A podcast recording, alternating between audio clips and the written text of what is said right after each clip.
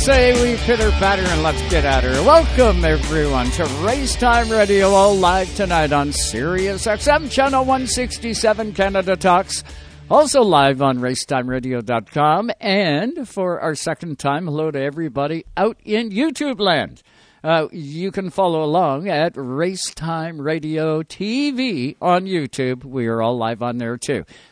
Junior in the studio as well. What's going on there, Junebug? How are you? Hey, just uh, a busy weekend of racing. Another busy Another, weekend yeah. of racing. Yeah, I, I tell you what, we're winding down towards the end of uh, towards the end of the season, uh, but uh, definitely getting some uh, some racing in to close out the year, and and uh, looking forward to uh, what is to come uh, over the next four to five weeks. Ooh, yeah, you got lots still to come, don't Tons. you? Yeah, absolutely. This is definitely um, not necessarily the busiest with travel, Right. But the busiest uh, with with amount of races. Yeah. Um, you know, between Championship Weekend at Delaware, uh, Autumn Colors, you know, uh, the Oktoberfest weekend at Flamborough, uh, Velocity weekend at Sunset. Uh, you know, there's uh, a ton of racing between between now and the end of the year. So uh, uh, b- before we pack it all in for the for the winter season, but uh, uh, definitely a lot of fun. Well, you got a win on Friday night at Delaware Speedway with the Did- 51. Does a heat win count? I don't think it does. Sure does. A checkered flag shot. man. Hey, a checkered flag picture, I guess. They Yeah. uh, they never used to do checkered flag pictures for heat wins at uh, at Delaware, but uh, now they do. So. I guess I guess if there is a picture that exists, then uh, it counts. But Things are It was it was pretty cool. You know, I, I sent you a text uh, from in the spotter stand. Um, you know, I spent years at Delaware Speedway. Yeah. Um, you know, spotting against Ron Sheridan and and uh, you know Steve Robley and uh, all those guys. And uh, this year, uh, I've got a chance to spot for Jake Sheridan. Yeah, and yeah, now. Matt Robley, which Ah, is uh, Next generation. it's pretty cool. Yeah, Yeah. it uh, it was a lot of fun uh, working with them. They were a little bit shorthanded, and uh, as well got to work with my buddy Rick Verburn. Uh, man, he had a it should have fast been a, 88, man. it should have been a pitcher uh, with the super stock as well, but uh, uh, unfortunately got uh, tied up with a lap car uh, coming to the checkers and uh, uh, just got blocked. And uh, yeah, it was a, it was a bum deal, but uh, we're going to talk to uh, the winner of that race. yes, we are. Um, we'll Good we'll news. poke and prod at the at the winner of that race, but Well, yeah. uh, Let- uh, Pete is a great dude. Let me tell you who we got coming on the show tonight, and it is uh, stacked, so to speak. Uh, we got Ashton Tucker going to join us right off the top of the show.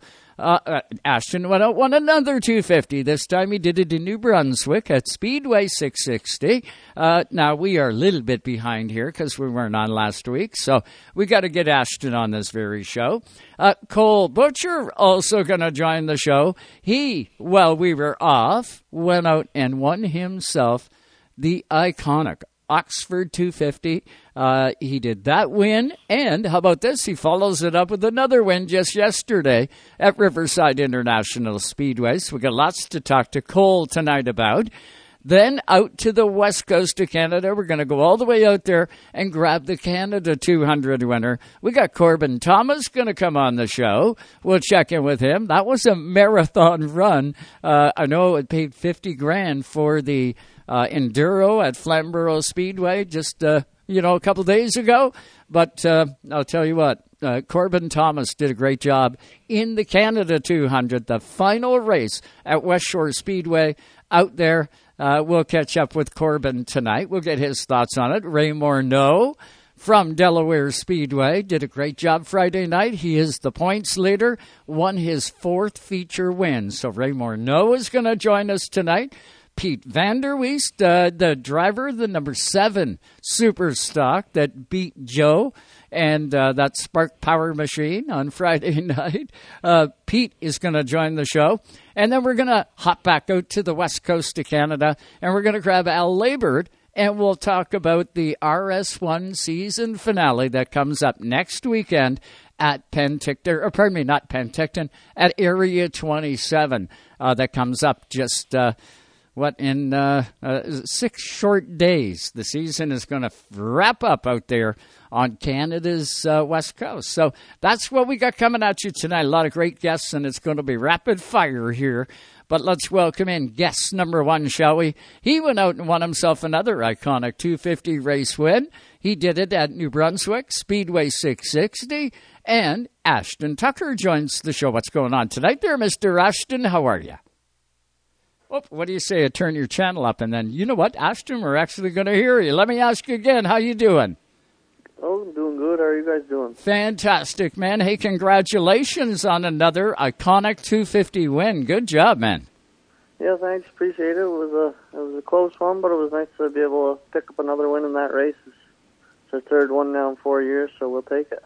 Hey, a lot of leaders in that race. I watched it all uh, uh, on uh, FloRacing. Uh, you guys did a great job out there, man. You had to have a good car at the end of that race, and you did it once again.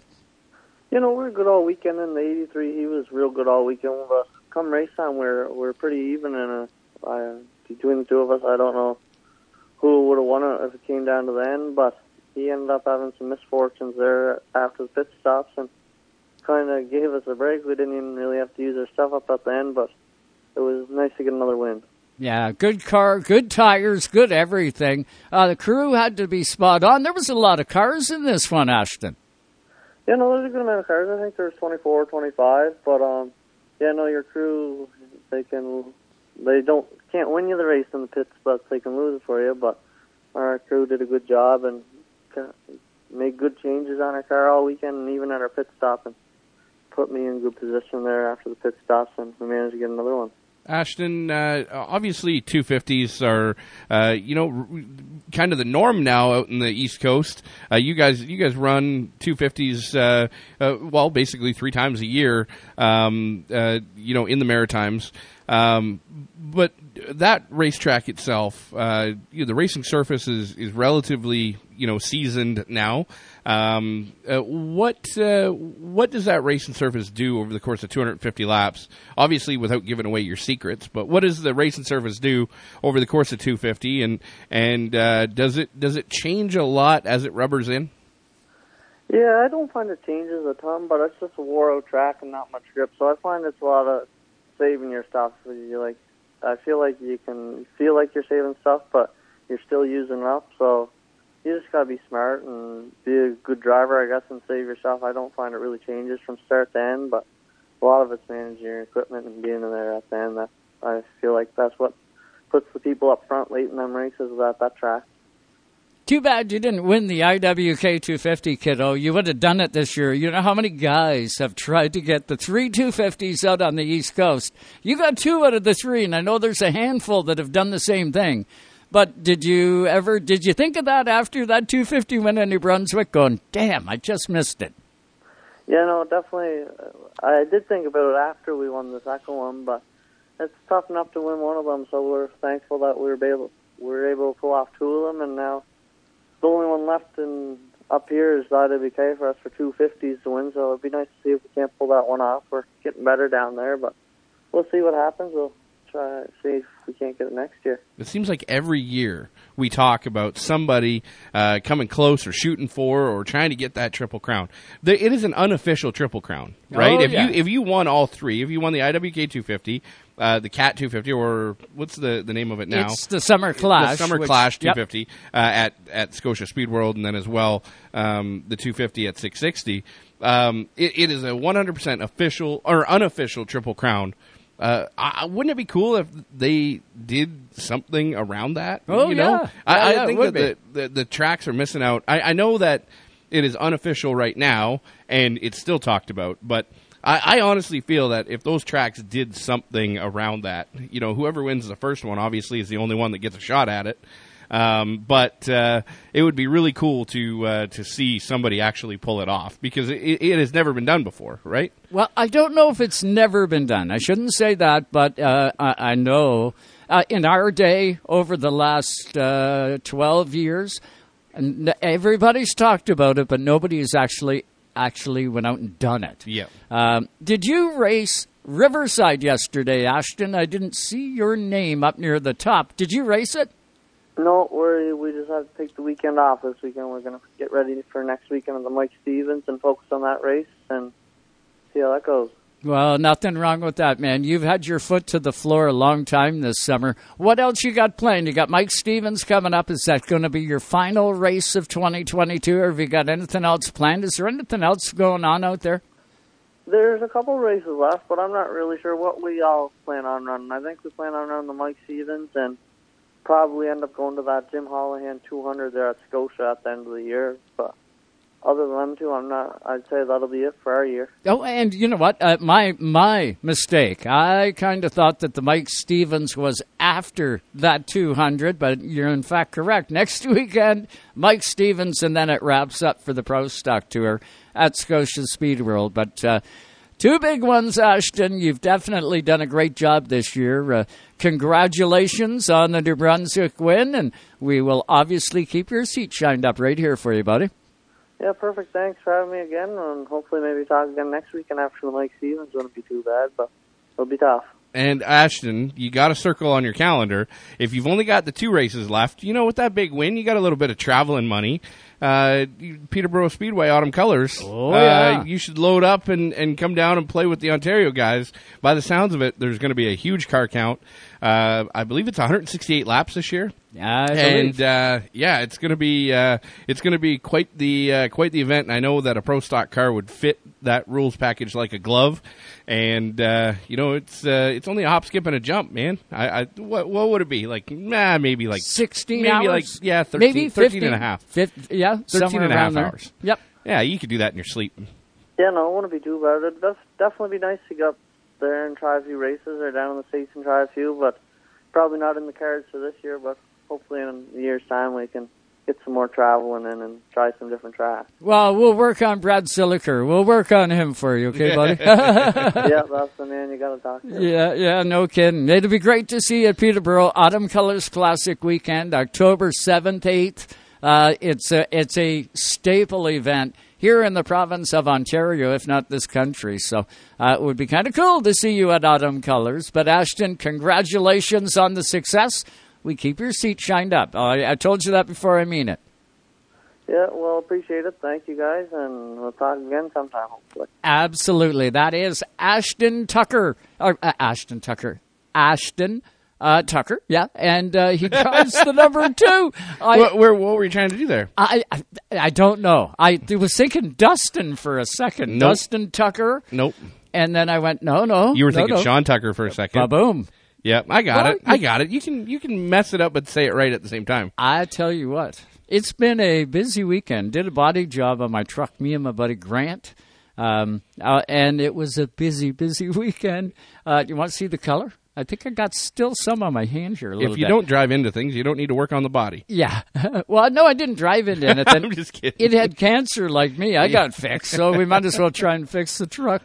We're going to hit a quick break. When we come back, we're going to have the Oxford 250 winner. His name, Cole Butcher. I know him real, real well, and we're going to have him on the show. Stay with us. Come on, wake up. I got a little money coming my way. We gotta get out of here. If you find me some cigarettes, little whiskey and me. From coast to coast, to coast, you're listening to Canada Talks. To Canada Talks. No one else. Only you. Mr. Never Say Die. Your eight year old car running like new? That's all you. And your friend, Mr. Transmission. Transmissions. That's their specialty. Over 350 different types, making Mr. Transmission Canada's undisputed transmission and technology expert. Book your free multi check inspection at your local Mr. Transmission to keep it running smoothly. How long will your car last? As long as you want it to. Thanks to your friend. Hey, mister, you're a friend of mine. Even though Napa is a nationally known name, nearly all of our stores are built from the ground up by local owners and families. People you might call neighbors will be here, there, and everywhere. Doing what neighbors do to keep their communities moving forward. You stop by a Napa Auto Parts store, you can count on Napa Know How. Tonight's Race Time Radio is brought to you by Napa Auto Parts Stores, New Glasgow, Antigonish, and Port Hawkesbury, Nova Scotia. You can count on Napa Know How. AP Race Fuels, the worldwide leader in race fuel technology. Epic Racewear. Look, feel, be epic at epicracewear.ca. Now, a flashback in Canadian music history. Here's Eric Alper. Rush holds a special place in our hearts and in the record books. They've sold more than 40 million copies around the world. They have a star in the Hollywood Walk of Fame, inducted into the Rock and Roll Hall of Fame, and officers of the Order of Canada. And they've released 24 gold records and 14 platinum albums, placing them fifth for the most consecutive gold or platinum studio albums by any rock band. From the high banks of Daytona, we cover it all. Ooh, that's going to leave a mark. And now, back to the Joes. Hey, shake and bake, Cal! Woo! Shake and bake! Here on Race Time Radio. And welcome back, everybody, to Race Time Radio. All live tonight on Sirius XM Channel 167 Canada Talks, along with RaceTimeRadio.com and our brand new YouTube channel at uh, Racetime Radio TV. Give us uh, give us a check out on that. Don't forget to subscribe and give us a like or whatever you do on YouTube. Uh, it would be much appreciated. I'm Joe Chisholm, along with Joe Chisholm Jr. in the studio. And on the hotline, how about the Oxford 250 winner? Uh, iconic race, first Canadian to win it since, I don't know, Derek Lynch did way, way back in the books. And uh, also won at Riverside International Speedway just yesterday. Let's welcome in Cole Butcher. What's going on, 53? How are you? Good, how are you? Doing good. Man, have you had some results here in the last couple of weeks, buddy? Good for you. Yeah, thank you. We were able to finish second, but uh, they disqualified the other competitor. So we came out with the win, and then we have Oxford. So it's been a couple. It's been a good month. I guess so. Let's go back to the Oxford 250. Uh, I wasn't able to watch that one. Didn't have time to tune into it. So you got to take us through it, bud. Uh, qualifying, how did it go? Where did you start? All that good stuff. Uh, we started second or heat race and finished fourth. There, were just no outside lanes. Um, so we maintained our. We ran outside cashes for a number of laps and got shuffled back. So uh, we started 20th in the feature. You know, kind of just drove around uh, for the first hundred and so laps. Then came in, put four tires on, and made our way through the field past 20 cars in the last, I don't know, 68 to 80 laps, I think. And we were able to come away with the win. Uh, you got to love it when a plan comes together. Now, what was the reception like? Of course, that's an iconic U.S. event. And now you're a Canadian going in there and uh, winning the event. Was the reception still warm for you, Cole? Uh, I don't know if you call it warm. Luke, but, lukewarm. Uh, but, uh, you know, we got the win. And, uh, that's what matters. Um, you know, um, it's unfortunate the way it happened with Johnny Johnny doing what he was doing and, uh, you know, us getting into the back. But, uh, I don't see where I was able to go. So, uh, that's that. But, uh, you know, some people were happy, some people were mad, but uh, I guess it doesn't really matter at the end of the day as long as Butcher Racing's happy and we have the trophy. That's right. You bring your friends with you to the racetrack, right? That's uh, Yep. that's the way that it Pretty works. Yeah, yeah, it is. Cole, uh, uh, obviously, uh, you know you've tried. You're still a young guy, but you've tried uh, that race a number of times now uh, to get the monkey off your back. Obviously, uh, you've been fast. You've shown speed every single time that you've. Well, maybe not every single time that you went there, but uh, but basically every time that you've went there, you've shown speed and, and shown you know your competitiveness. Uh, but what's it like to finally get the monkey off the back and and uh, and get the win? I mean, this year at Oxford's been big. We know we won our first race there. Um, and then we were able to come back for the 250 with the same setup, same car, with some really great people on both sides of the from both sides of the border, and just put everything together. Um, you know, I can't thank my team enough. Uh, everything just kind of went perfect all weekend. Everybody was calm, cool, and collective, and we had fun doing it. So, uh, you know, it was just uh, it was just a great weekend overall. Now, was that your 53 car, uh, and, and I just maybe missed the tail end of that, or was that your Donnie Wilson uh, 53? It was my 53. Ah, you're 53. Man, now, does that sort of lead us into the Snowball Derby and some more uh, U.S. action, maybe taking your car south, or are you going to stick with Donnie, I guess? You know, I, I have a car at a shop. Um, I've had one there the past number of years. So my, it's, I guess it's a, it's a butcher car. Ran out of Wilson Motorsports. Um, same car as Wilson Motorsports have. So, right after Scotia, Scotia 200, we go to Oktoberfest, Winchester, All American, and then the Derby. So we still have a busy, busy end of the year coming up. Oh, I'd October say. I'd say. Oktoberfest, Winchester, All American 400, and then the Derby. Yeah. Th- that's amazing. Yeah, That's, cool, man. That's, that's gonna uh, that'll get some Canadian fans that get you wound Absolutely. up. that's uh, that's an ambitious schedule right there, Cole. Well, that's gonna be fun. Yeah, it'll be busy, but I know you guys are up for it definitely. Okay, let's propel now into Saturday. Uh, Riverside International Speedway. You've had limited success at that racetrack.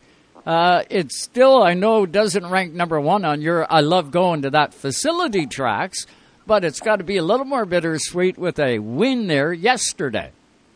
Uh, yeah, you know, uh, we took our Hampton car, which is only three races old, to that race, just, you know, try to test for the IWK next year. Uh, we were third on the board all day, Swan and Proud. Proud kind of had everyone covered by a couple of tenths. Um, he was good, you know, King Racing put, put together a great race car, plus he had that, that big motor. Um, so he was kind of class of the field. Uh, me and him were probably five, five car lengths apart from each other all race. Um, I'd gain, and then and then he'd take off again. So uh, you know he was kind of the class of the field. Um, so we crossed the line second. Tech found something wrong with his motor, and uh, they tossed him. Um, so you know it's not the way we want to win, but obviously we're not going to complain about it.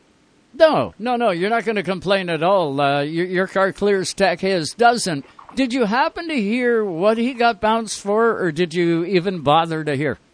No, they were checking camshaft, and I guess camshaft didn't didn't pass for the rules with the big motor. So uh, I guess that was the problem. No, that's that's different to hear. Uh, you know, you think of a built engine, you wouldn't necessarily look at the stick. I wouldn't think, but uh, eh, if there's rules, they got to go by them, and uh, you, you know that's just one of those deals. But uh, that I know what you mean. The 29 has been lights out all year. He's been running really, really well. Of course, the IWK 250 winner, uh, Greg Proud, um, and it's got to be tough too, Cole. You know uh, probably what it's like running with the built engine under your foot. You got to really be ginger around that racetrack, or you're going to burn those tires right off the car, and then you haven't got nothing near the end, right? No, that's right. Our tires are pretty forgiving, so you can kind of go what tires you want all race. So they're pretty hard tire compared to like what we run down south or run at Oxford. So uh, you know, uh, once you have a good car, I think the motor, the big motor, is the way to go, and I'm pretty sure you're going to see a number of them out there next year, including myself. Ah, there you go. Yeah, it's going to be interesting, isn't it? So, uh, when do you load up then? Uh, you, are you going to do the Mike Stevens? Did you have that in your repertoire of uh, lineup? Yeah, we were going to go test tomorrow, but after Riverside, um, I kind of just wanted to take a break and uh, make sure everything was 100% at the shop, um, and we'll go out Friday, you know, spend the night.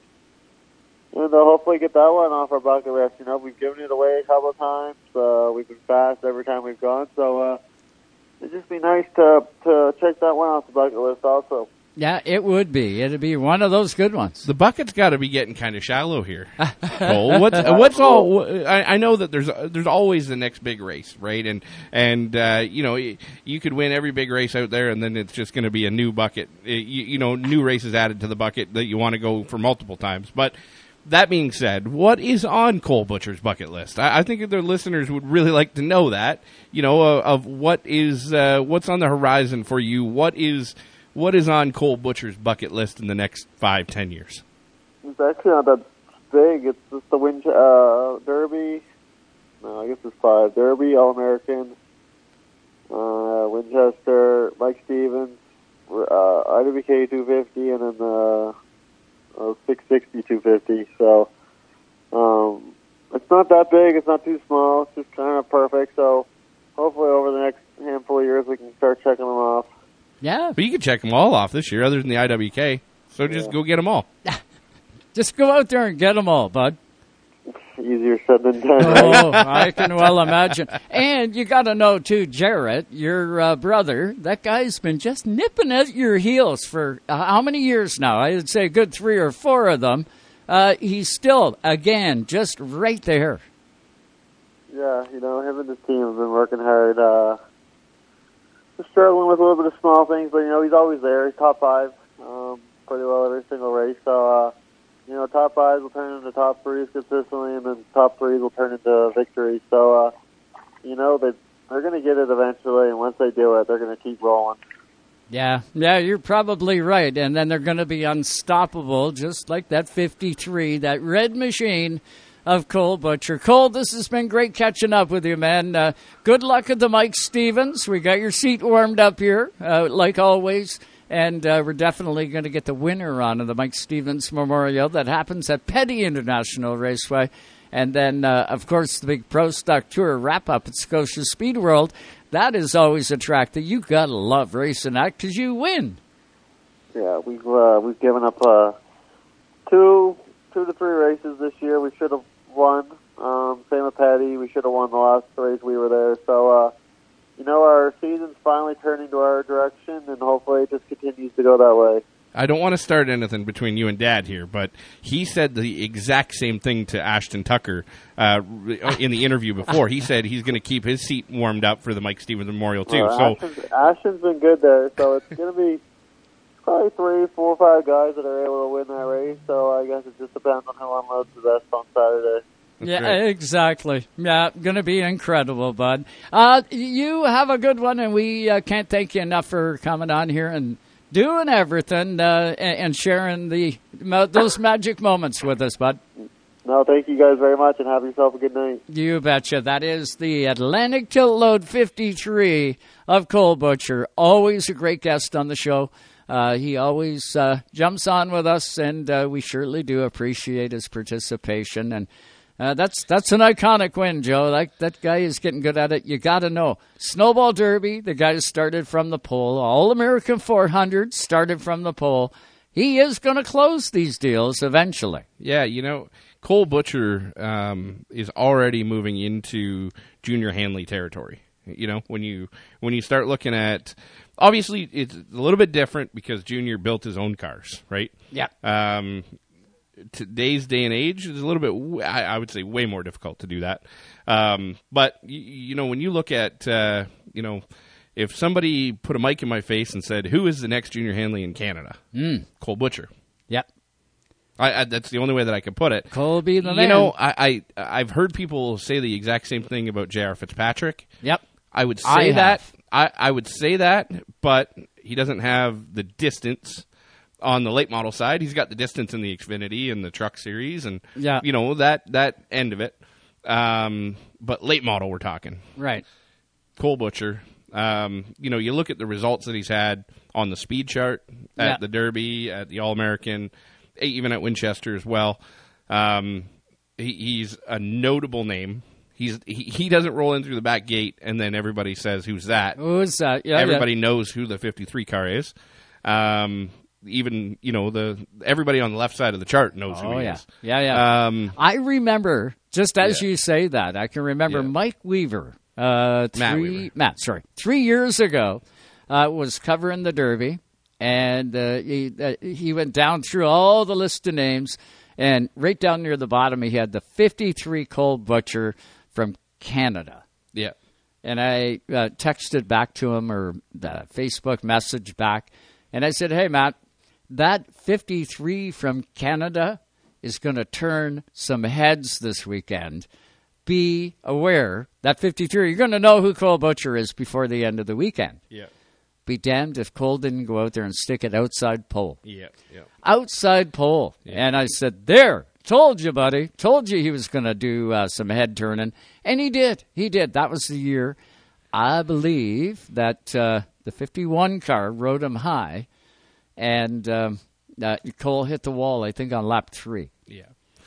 Yeah, no, it's uh, you know it's really interesting. Obviously, uh, Cole, you know, winning that Oxford 250, that's a big stake in the ground. Ooh, big, big. You know, you, you look at the names that have won the Oxford 250, and Oh, yeah.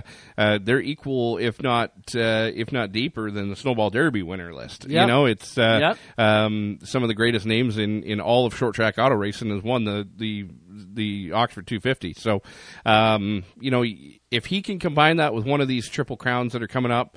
um, and, and really one of the four. Oktoberfest is a massive race as well. Um, but uh, you look at uh, you know Winchester or or, or Nashville or, or the Derby. Um, man, Cole's got a good shot at uh, making a big name for himself, and and uh, you know it's it's really interesting. You know, we we ask a young guy like Cole Butcher, who's got the cat by the tail, just came off of a big win. Yeah, what's on your bucket list? Not going you know Pinty's series, not going truck racing, not going anywhere else. Late model racing is where he's where he's uh, Yeah. his plan is to stay. And um, not to say that he wouldn't drive a, an Xfinity or a Cup Sure car or a truck, uh, whatever. But um, He's you know, got his he's heart. got his he's got his heart, he's got his soul, he's got his brain invested in in late model racing, and and uh, uh, I think he uh, he needs to be commended for that because man, he's uh, he's turning lots of heads. Obviously, every time he straps in the, into the car up here, uh, he's a he's a force to be reckoned with. But equal to that down there, and and uh, there's not there's not the level of competition that that you um, you know, or not the level of competition. There's not the caliber of competitor um, out of Canada right now, other than him, that can do that or say that. Right. You know, Right, right. Um, No, I you look agree. at you look at a guy like Brandon Watson going down there last year. Um, Did a great he job. Turned some heads and and you know got a good finish out of it. Uh, wasn't a force in the race. Wasn't a force in qualifying or practice. Finished like Um, seventh, I think, wasn't it? Yeah, Seventh? exactly. Somewhere around there. Yep. But uh, uh, while we're saying that, we do have to give a big congratulations. I do at least to Kaden Lapcevich. Uh, he won Yeah, in the won. Outlaw Super Late Model Yes, last night at did. Birch Run. Yep. Uh, for Bobby Blount uh, in that 16 car. Uh, so big hats off to uh, to Kaden Lapcevich for picking that one up. Well. Treyten was on the box. Yeah. Yeah, yeah. So brothers stick together. Look at the success. Absolutely. You got to congratulate both of them. Uh, we're going to hit a quick break. When we come back, off to the west coast of Canada we go. We're going to try and grab Corbin Thomas. And in the next section, we're going to also get Ray Morneau. So, got a busy segment coming up. Stay with us live on Race Time.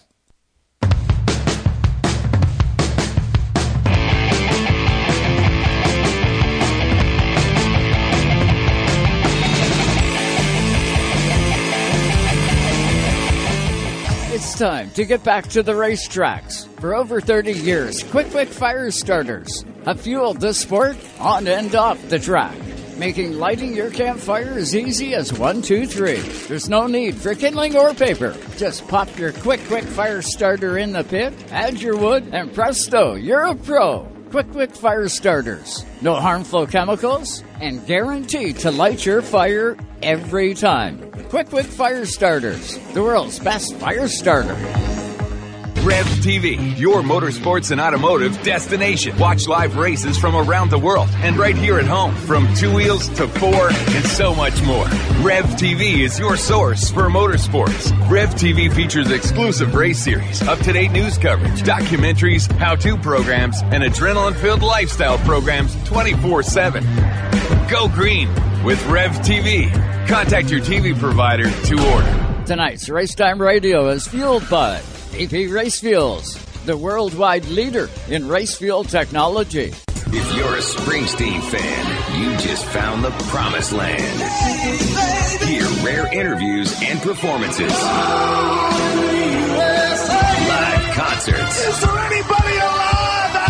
Celebrity guest DJs. This is Rob Lowe. Hey, baby, it's Little Steven here. And more exclusives when listening to Bruce Springsteen's channel. Welcome, Bruce Springsteen, to E Street Radio, your home away from home. Great to be here. E Street Radio, Sirius XM Channel 20. No one else. Only you. Mr. Never Say Die. Your eight year old car running like new? That's all you. And your friend, Mr. Transmission. Transmissions. That's their specialty. Over 350 different types, making Mr. Transmission Canada's undisputed transmission and technology expert. Book your free multi check inspection at your local Mr. Transmission to keep it running smoothly. How long will your car last? As long as you want it to. Thanks to your friend. Hey, Mister,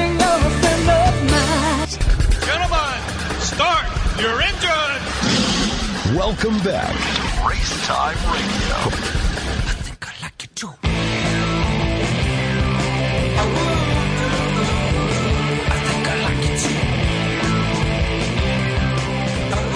I think I like it too. Joey Vinegar. Way to go, Joey. Go- Google that guy. Google him. Joey Vinegar. Uh, he's got a lot of great tunes. Uh, welcome back, everybody, to Racetime Radio, all live tonight on racetimeradio.com. Uh, uh, also on our Facebook, or pardon me, not on our Facebook, YouTube, our new YouTube channel, Racetime Radio TV. And we should be live on Sirius XM channel 167 as well, there, Junior. We should be. Yeah, and I'm hoping we are. Uh, having trouble connecting, uh, something wrong at the Toronto end. Uh, but I do believe they are picking us up on our uh, live stream. So hopefully that pot- uh, potential part is working. Uh, but anyway, um, we are going to work on getting Corbin Thomas, the winner of the Canada 200. I think we are here early for Corbin. Uh, he's out on Canada's west coast, so that's okay. We will grab Ray Morneau, and uh, we will put Corbin over in uh, hour number two, which will be no problem. Well, maybe we'll have Corbin right now. I hear the phone ringing. We're hearing phones ringing. We're hearing Yeah. hello, hello, hello. Yeah, But, uh, Corbin will be saying, "Hey, you're calling me kind of early."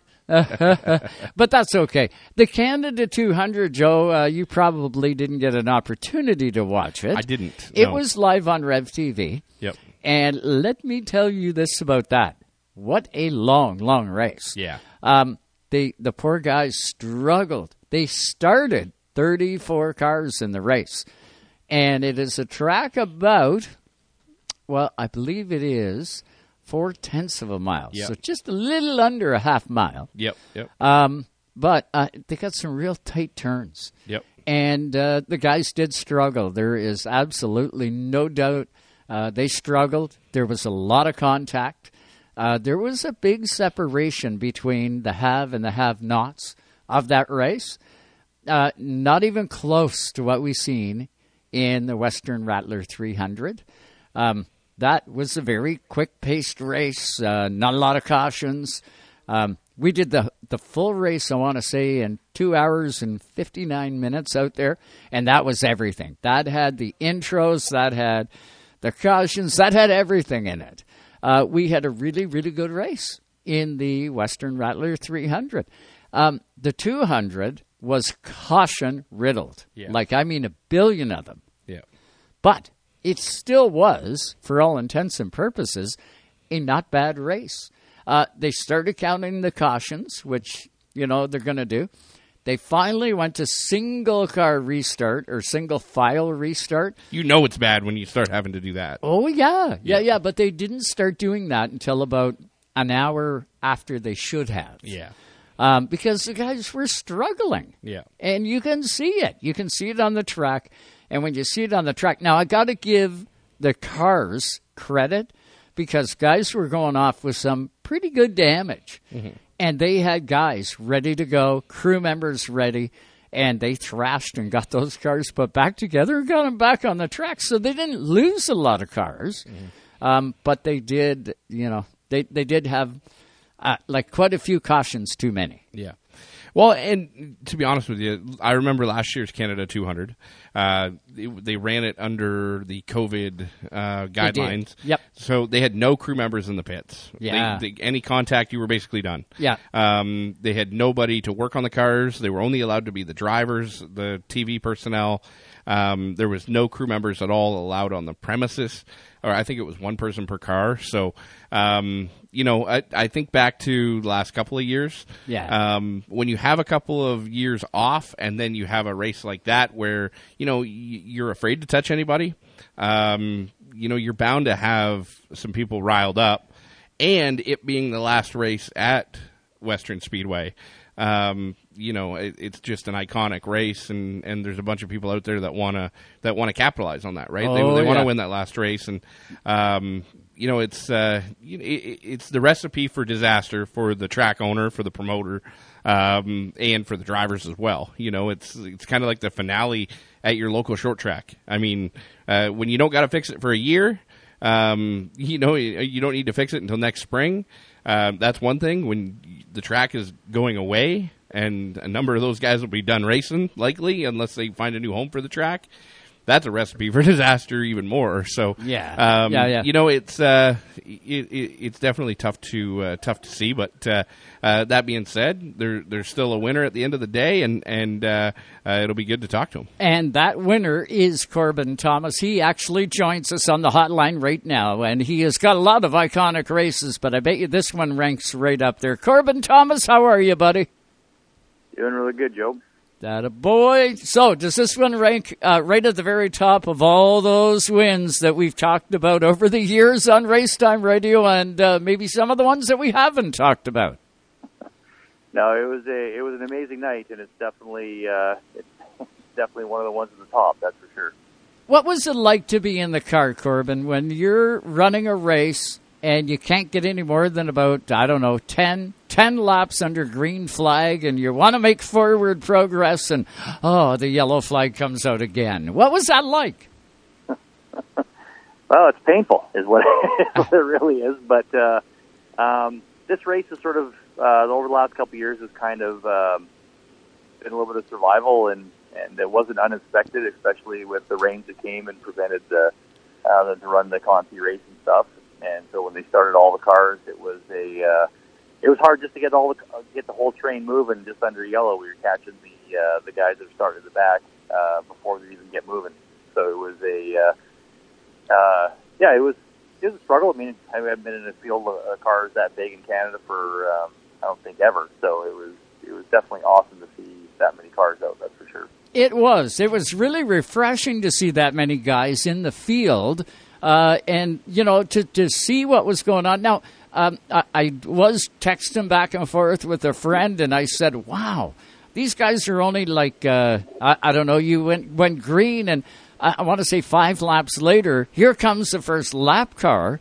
And I thought, how are these guys going to na- na- navigate their way through this when they start catching the back of the field?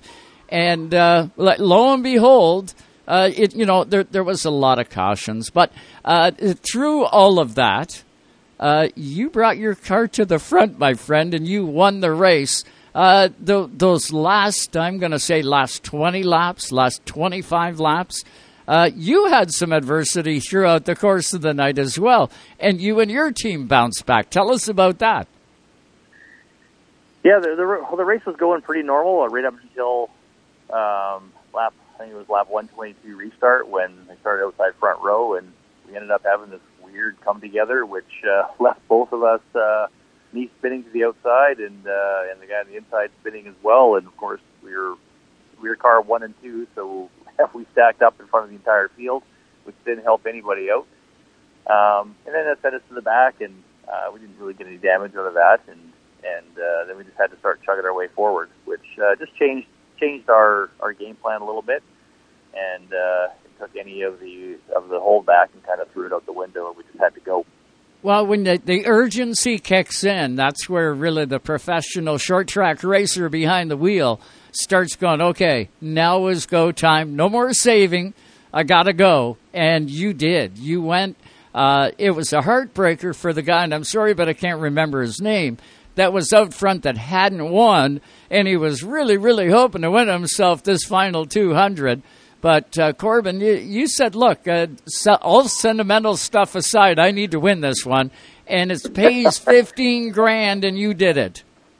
Yeah, no, Kyle. Kyle's car was perfect at the end of the race. Not a mark on the thing, and you, you didn't know how much he had left. And he's a, he's always a, he's always fast. So you have to, uh, you can't take him lightly at all. And uh, and I got, you know, you know, what kind of came my way a little bit. I got another shot at him with another restart, and right at the end with the green white checkered, and that's what it took. It took all race long of just hard sledding to uh, to finally get it done. Tell me, uh, w- looking at it on television, uh, it doesn't look like you guys were working with much banking at all, if any, down in turn one and two or down in three, four. How much banking is there at West Shore Speedway? Is there any? I don't know. It's about two feet across 60, I think. It's pretty flat. Um, I mean, that place has been around forever, um, and uh, there is there's occasionally a second groove out there, and um, and such. So it's but it's a it's a you know very narrow groove racetrack. So it takes a um, and everyone kind of runs a little bit different, but uh, but yeah, no, there's there's no there's no nice uh, banking to cradle into the corner. It's um, yeah, it's flat. From everything that I've seen, it reminds me of Saint Eustache. Yeah, I yeah, mean, yeah. Well, Walmart way- parking lot. The way that the billboards, the way that the billboards, you know, are the way that the track la- lays out.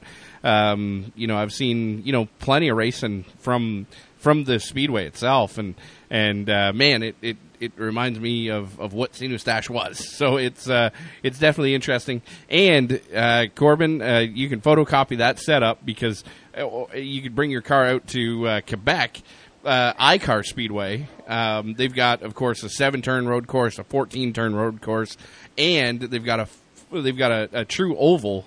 Uh, same idea though, Oh, yeah. completely flat, Completely. and Yeah. uh, just uh, uh, a lot of fun to watch. I actually really enjoy racing or, or watching racing on a really flat racetrack. Well, it, It- puts a whole new dimension in it. I can tell you that. definitely does. Uh, and Corbin, you had the car to do it.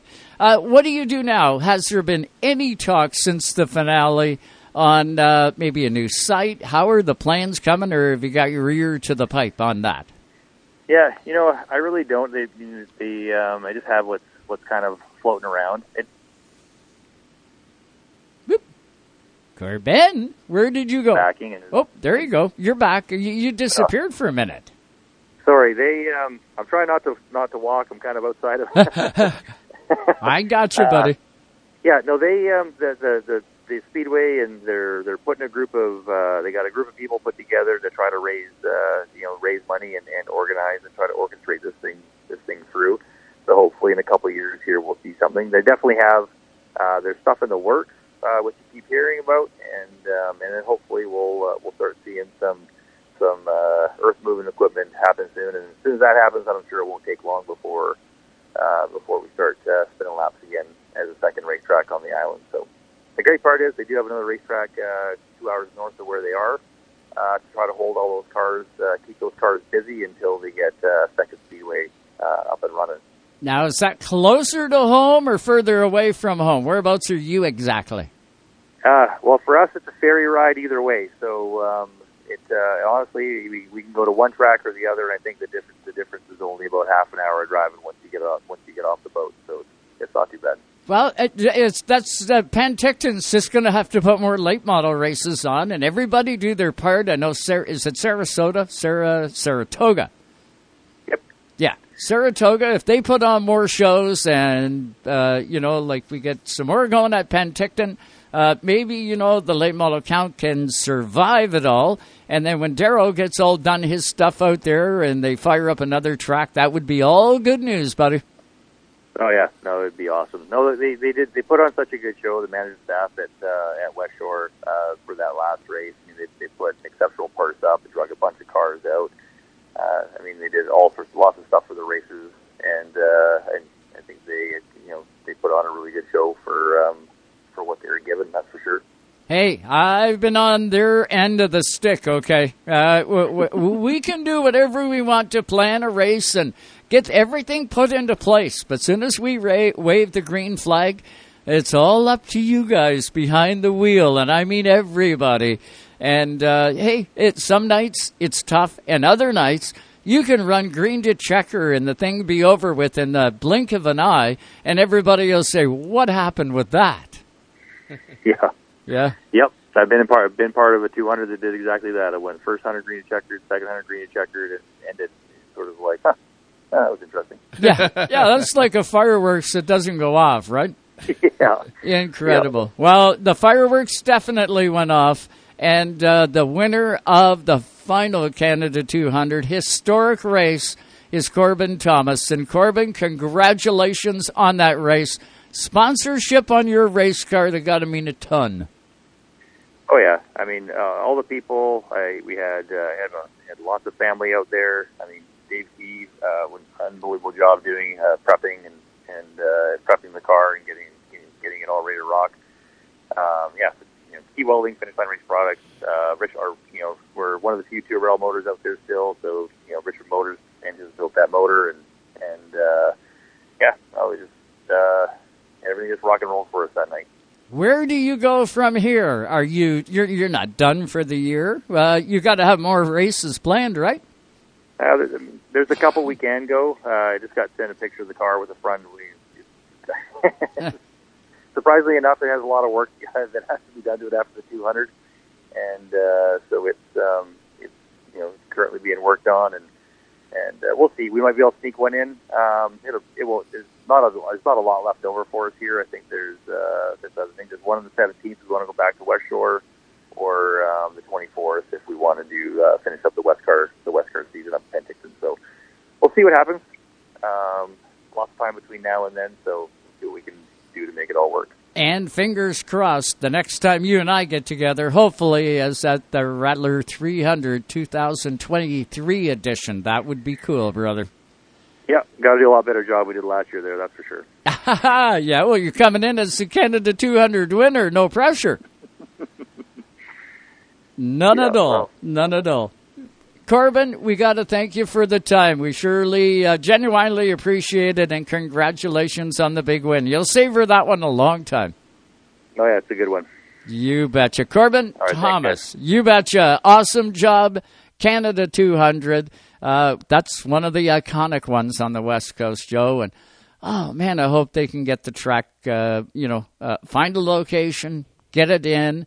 And uh, that, I know you can't get a better guy than Daryl Crocker working on that.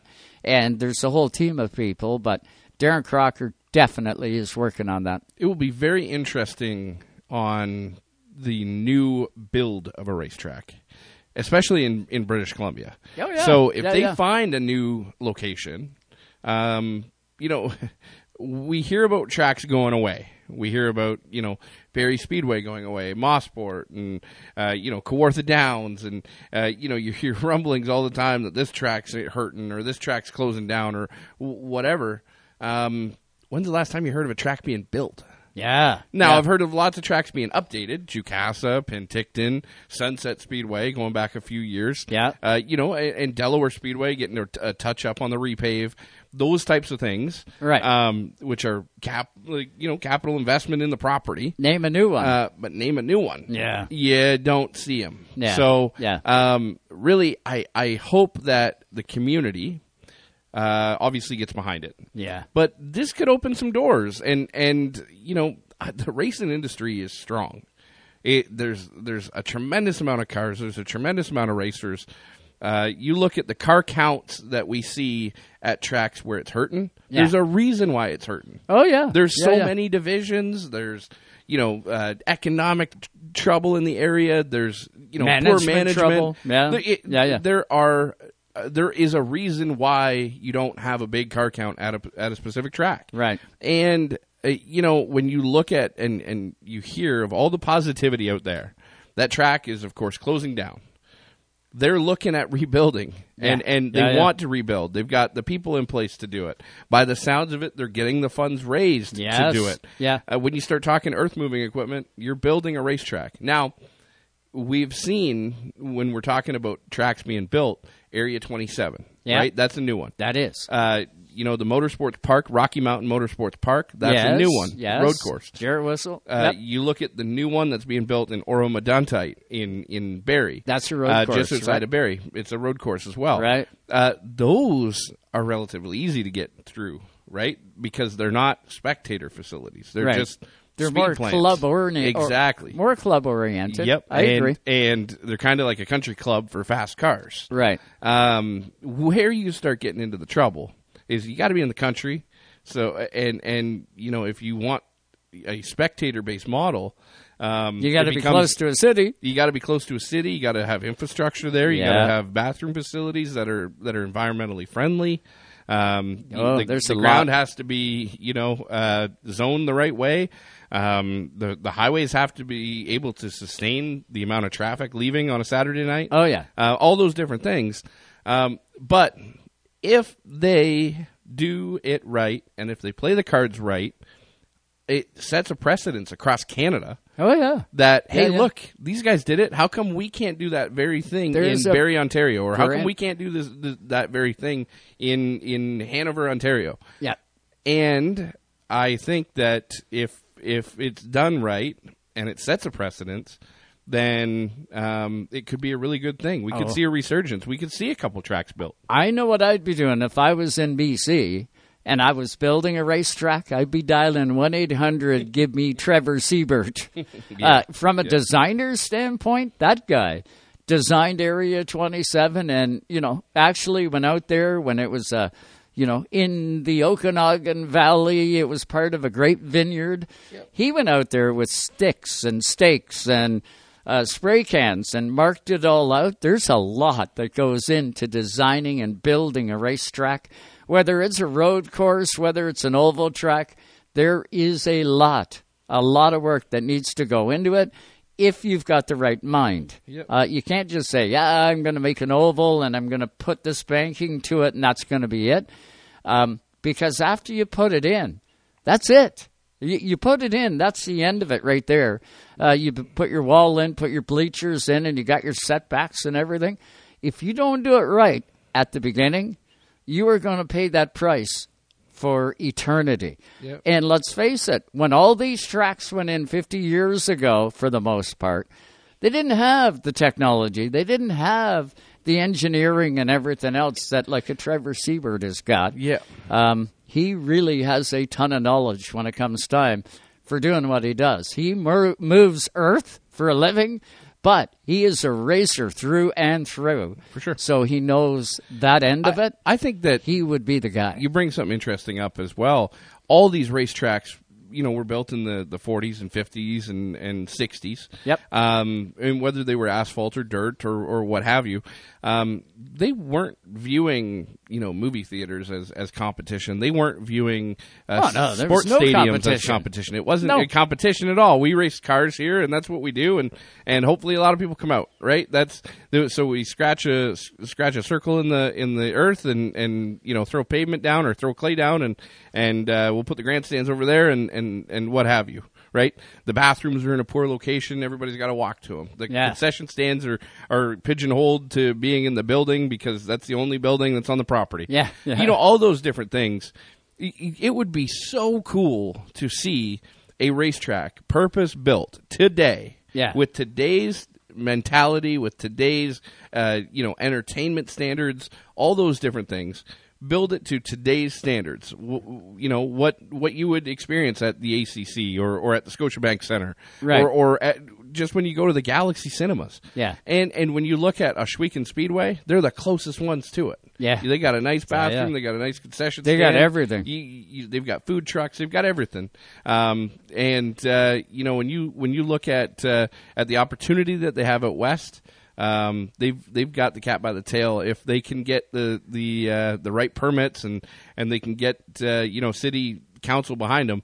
Uh, hopefully uh, everything uh, transpires the way that we want. Fingers crossed, right? You betcha. Well said. Well said. Uh, we are hitting the top of the hour, so we got to throw it back to Toronto. Get you up to date on some news and some highlights that you may have missed over the first hour here on Sirius XM, and then. It takes 90 seconds, by the way, and then we are back with you for hour number two tonight. Uh, Ray Morneau is coming up. Pete Vanderwees coming up. Oh, and we will talk RS1 with Al Labert out there in uh, RS1ville out west. Uh, so that's still to come in hour number two. But we'll throw it back to Toronto, get you up to date, and we will be back for hour two. Stay with us, all live on Race Time. You're listening to Canada Talks on Sirius XM, channel 167. Racetime Radio is brought to you by the Quality Inn, Halifax Airport, the official stay of the Racetime Radio broadcast crew. Also by APX Racewear, the motorsports leader in custom crew apparel and fire suits. Also by the Wooden Door Bistro. Got old Chase Elliott. He gets turned into the outside wall. Holy! The thrill of the race. Way sideways. Definitely sliding into it, out of control. Unbelievable how quickly things can change in racing. You just never know how it's going to play out. Insider access to the drivers. We'll roll with it. We're enjoying it. We'll, we'll collect as many trophies as we can. All right, let's go finish this thing, baby. New normal. Better figure it out. Sirius XM NASCAR Radio, channel 90. Thank you. You are the man.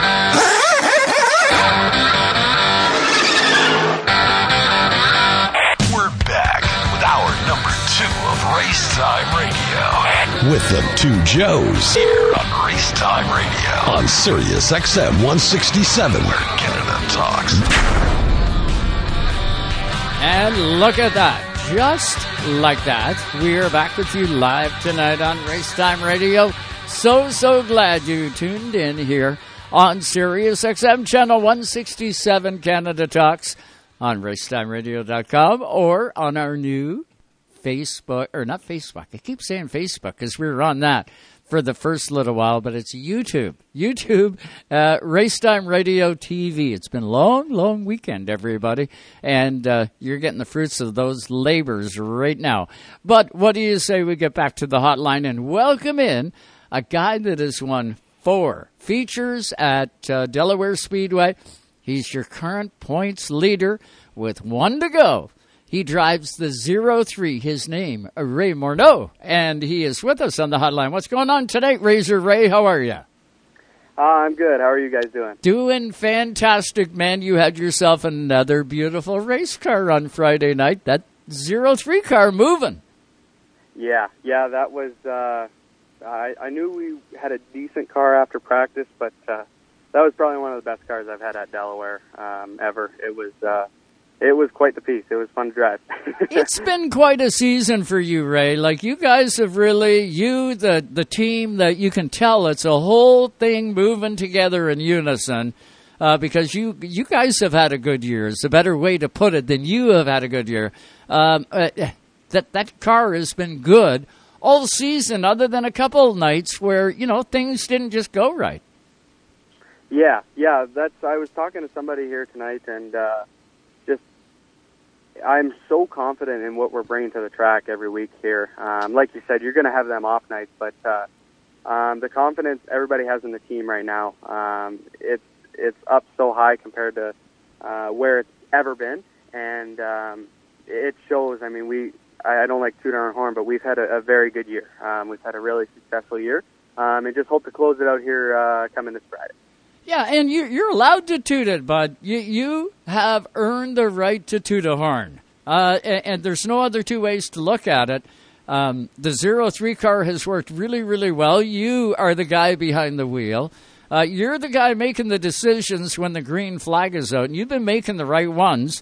And it's real easy to make the wrong choice when you're faced with, you know, a lap car. You're trying to pass somebody. Do you move them? If you do, what are they going to race you like?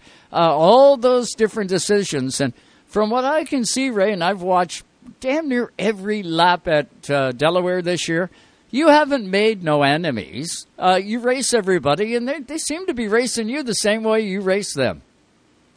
Yeah, that's that's the big thing is we've uh, we we haven't had any problems with anybody, and and you don't go out there looking for that either, right? I mean, uh, you're gonna race people uh, the way you want to be raced, right? So uh, always try and uh, I mean you're gonna lean on them. It, it, that's all part of racing. You're gonna get the the donuts on the doors and that, but uh, you know it's it's been really good uh, this year. I think part of it is uh, with the outside being promoted with the new asphalt. Um, that's that's just helped the racing and uh, helped the guys just moving somebody. It uh, it gives you that option. Like uh, last Friday there, we uh, we we're all bottlenecked on the bottom on the initial start, and I just jumped to the top. And you can you can start making hay when when guys are bottlenecked up on the bottom, and uh, it just just gives you that option, and it, it it creates cleaner racing. I think. The old Delaware dive bomb is gone, and and it's something that. Uh, you know, I I've, I spent a lot of time at the old Delaware Speedway before even three and four was fixed up, right? And Yeah. before three and four was fixed up, uh, they uh, they of course you know pay or not paved, but poured concrete uh, down, and they actually polished it. It was really smooth uh, when it was first laid down, um, but before then. Um, really, how you made a pass at Delaware Speedway is you needed to get drive off the corner before, and you know ah. hope that you're at the hope that you're at the bumper, and then throw it down inside. Junior, Junior, that was hit to pass before hit to pass became a hit to pass race. Yeah, that's but what it was. That's what it used I'm to just be. saying. I'm just saying that there, and And that's what it not used even to hit, be. I not agree. even hit the guy. It was always a dive bomb. You know, like like you always had to. You always had to kind of man up and throw it in there and hope it sticks. And and it was always a it was always a squirrely situation. And they fixed turn three, and it opened it up a little bit. It gave you know an opportunity to set the car up a little bit different. Uh, you know, both ends were completely different, so you you had to kind of uh, you know you had to compromise one end to the other. Yeah. Uh, now the racing product that I'm seeing at Delaware Speedway, it is putting on some of the best racing, super stocks, bone stocks, late models, everything that I've seen race there. I've seen the modifieds race there this year, the hot rods race there this year. They put on a show there, and Yeah. like you said, Ray, uh, the, you know the bottom stacks up because it's still it's a short track race. The bottom eventually becomes the preferred lane, right in the in in the corner, and you want to Yep. get high down the straightaway. But uh, on a restart, when when you know you've got guys dive into the bottom, it stacks the inside lineup, and, and you watch a guy like Stackley or, or you or or Connor Pritigo uh, jump to the high side. I know I spotted for Robley this past weekend. Robley did it. We picked up like three and a half spots, right, and raced the guys side by side, and then had to give that spot up. That's why I said three and a half. Tell me, Ray, But- wasn't there one restart where you chose the outside? Yes, yeah, and that's that's been uh, the leader gets choice uh, Yep. at Delaware, um, and that that's been a lot of guys' choices to go to the top. Um, obviously, it's circumstantial to uh, who's on the bottom, kind of thing. But uh, uh, as for for most times, I mean, you're you're going to choose the top. The top is just you can roll it so much better. Like Joe was saying, it just it it stacks up on the bottom so quick with guys diving down there um, that the top you can just roll. So um, it it gives you another option, and, and like I said, it's always typically always our option to uh, go to the top if we're starting on the pole. Absolutely. Well, you do a great job in that 03. Uh, you- talking about the two different ends at Delaware Speedway, one, two, three, four. Uh, what do you set to? Do you set to one and two, or is three, four? If if you nail one, two, is three, four still kind enough to you? Yeah, you're never really good in both ends. It's uh, it's more of just a balance of uh, you're okay in one end and good in the other end. Um, it it all just depends how the night goes. I mean, if if you're good through practice and you can uh, you can roll through one and two, um, well, you can uh, you can fudge it through three and four kind of thing. It, three and four is just an animal in itself. Uh, there's so many ways you can attack the corner. Like Joe was saying, with the new pavement uh, or the new uh, cement they put years ago on the bottom and added that lane, um, it gives you an option to enter in down there and kind of diamond it. It's there's a lot of ways you can attack turn three, and uh, typically we're trying to set up for one and two, roll through one and two well, and then uh, down in three and four, it's uh, just get up on the wheel and get after it. Absolutely. Now, to make time, there's only one way to get through. If you're by yourself and you're it's time trials, there's only the one way, right? Or or would you disagree with that? I, I the nice part about three and four is with traffic is you have probably ten different options on how you can run the corner. Uh, you know, but when you're by yourself, really, it's it's you know you you got to just focus on that drive off. Um, but that's the neat part about it is is I want to see options when there's traffic, not options when you're by yourself. Yeah. You know, I, I look at some racetracks and and man, when you're by yourself, there's there's a million different options and you can make time with all of them. Um, but as soon as you have a car on your outside, you're done. You know. But when you look at, at Delaware Speedway three and four, it's uh, it is a corner all in itself, and it, it is so fun to watch. Ray, looking at uh, you know your team and, and your progression, obviously you're happy with with where you're at this year. You're happy with the performance, all those things. What's it like to be a team like yours uh, for so long to support Delaware Speedway to you know roll in through the back gate, be a, a solid competitor, but now be the target competitor to, to be the to be the rabbit out front to be to have that target on your back. What's it like that transition? Um, you know, uh, is it is it fun? Is it stressful? Is it what is it to you? Uh, I'm I'm trying to have a lot of fun with it. I, I'm I'm trying not to not to worry about it and, and get stressed out, but um, it is hard to. Uh, I mean, like you said, we've uh, we've run Delaware a long time with uh, my uncles running there, and they had a lot of success. So uh, trying to live up to uh, to their names and uh, you know just uh, trying to be successful at Delaware is it's tough. They have the best fields.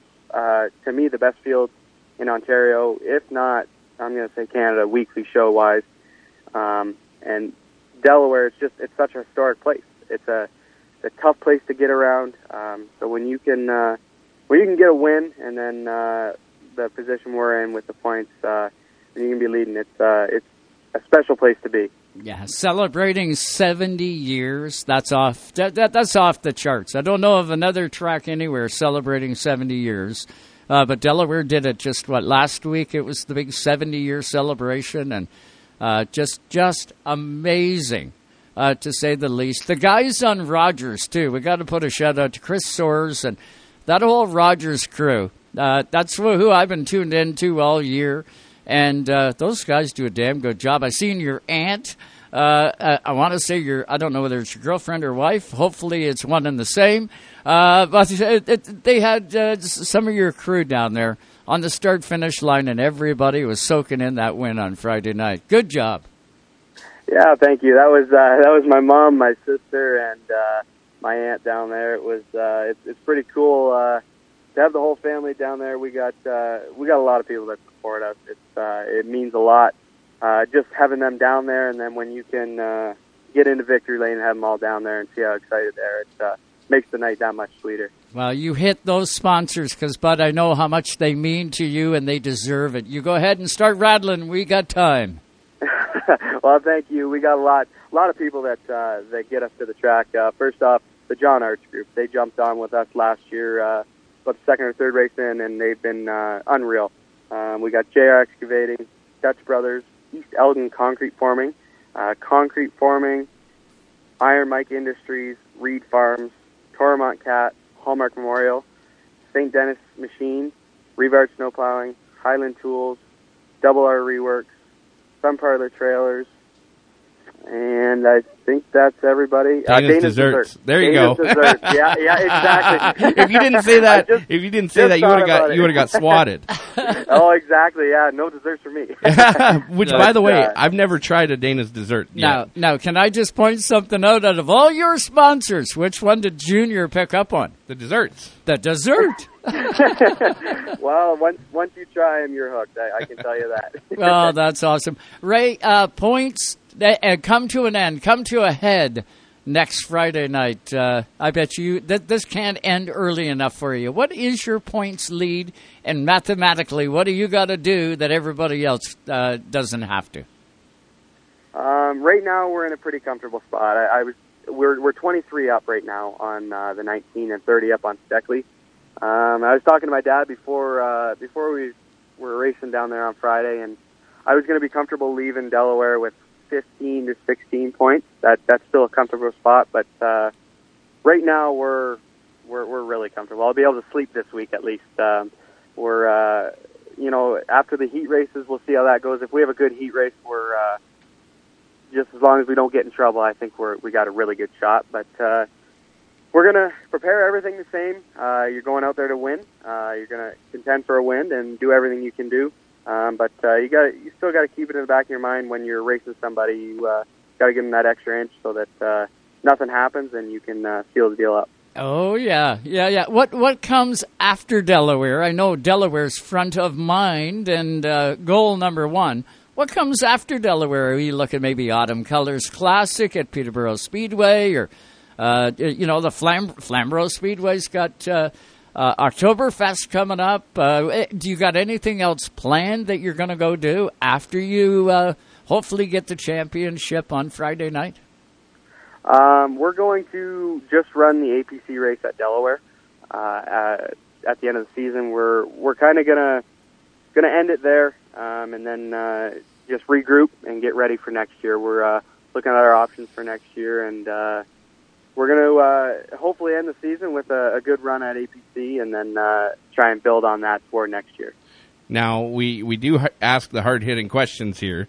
Um, we did see a post on Facebook. You did have an opportunity to run a Pinty's race at Delaware. Uh, does has anything happened on that end? Is, is that is that opportunity still alive? What's where you at? Um, yeah, I, I got a call today. Um, I everything sounds like it's a go. Uh, we're getting uh, supposed to uh, talk to the team owner tomorrow, and um, as far as I know, everything's good to go. He just wants to make sure that uh, they can get the car prepared to their best ability and uh, make sure they can get everything uh, ready to go. So uh, he's going to give me a call tomorrow morning, and uh, hopefully everything works out. But uh, as long as I get that call and he gives me the okay that uh, the car is going to be ready, uh, we are going to make our, our first uh, NASCAR Pinty's start at Delaware.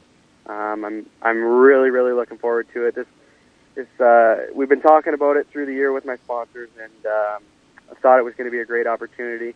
And uh, hopefully hopefully everything comes together, and uh, we get the call tomorrow morning, and uh, we'll be down there. I'll tell you what, Ray Morneau, we will be in touch with you. I can guarantee it. Next Sunday night on Racetime Radio, we'll fill in any blank if there is one, and we'll celebrate the championship and hopefully another victory, and you name it. Awesome. Thanks, guys. I appreciate it. Ray Morneau on the in the 03. He's got an opportunity, Junior, to seal the deal come Friday night. And they owe me some Dana's dessert. I'm just I'm just throwing it out there. Just I haven't tried it out. them. I've seen them on Facebook a thousand Hey, times. bring, bring Bring- one home for the old guy. I will. will I will. Yeah, I- yeah, yeah. Uh, I don't know how we put an order in. Yeah. I- I'll message Ray. We'll, I'll pla place an order for some Dana's desserts, and then we'll we'll bring some. We'll have some here on uh, on Sunday. Uh, I'm gonna be at Velocity. Yeah, you'll be at Velocity. That's okay. I, I We'll get all the desserts myself. Well, you never know. I could make it down to the final Pinty's race, and if Ray's in it, that'd be well, cool. Be. Yeah, yeah. I'm I'm definitely looking forward to that. Uh, you know, opportunity Hey, of a lifetime. Maybe, maybe we do race time radio that Sunday night live from Delaware Speedway. Ooh, there's some potential there. Maybe it's a day race. Oh, okay. There goes the potential right out the window. Okay, we're gonna hit this break. Uh, we got lots more to come. We got uh, Pete Vanderwees, also a point leader in the Superstock division at Delaware Speedway. Got a win on uh, Friday night. And we've got El Labor coming up. We're going to talk RS1. It's the season finale. Coming up at Area 27, we'll get you. All those blanks will be filled in tonight, live on Racetime Radio. Stay with us. She was a girl short dress. I was a boy in a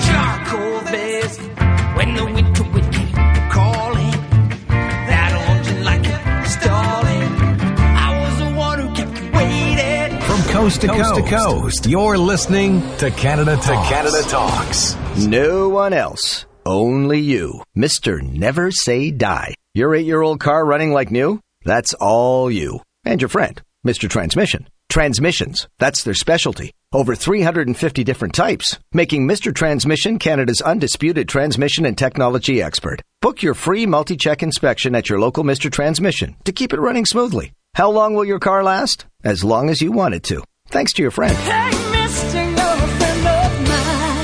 Even though Napa is a nationally known name, nearly all of our stores are built from the ground up by local owners and families.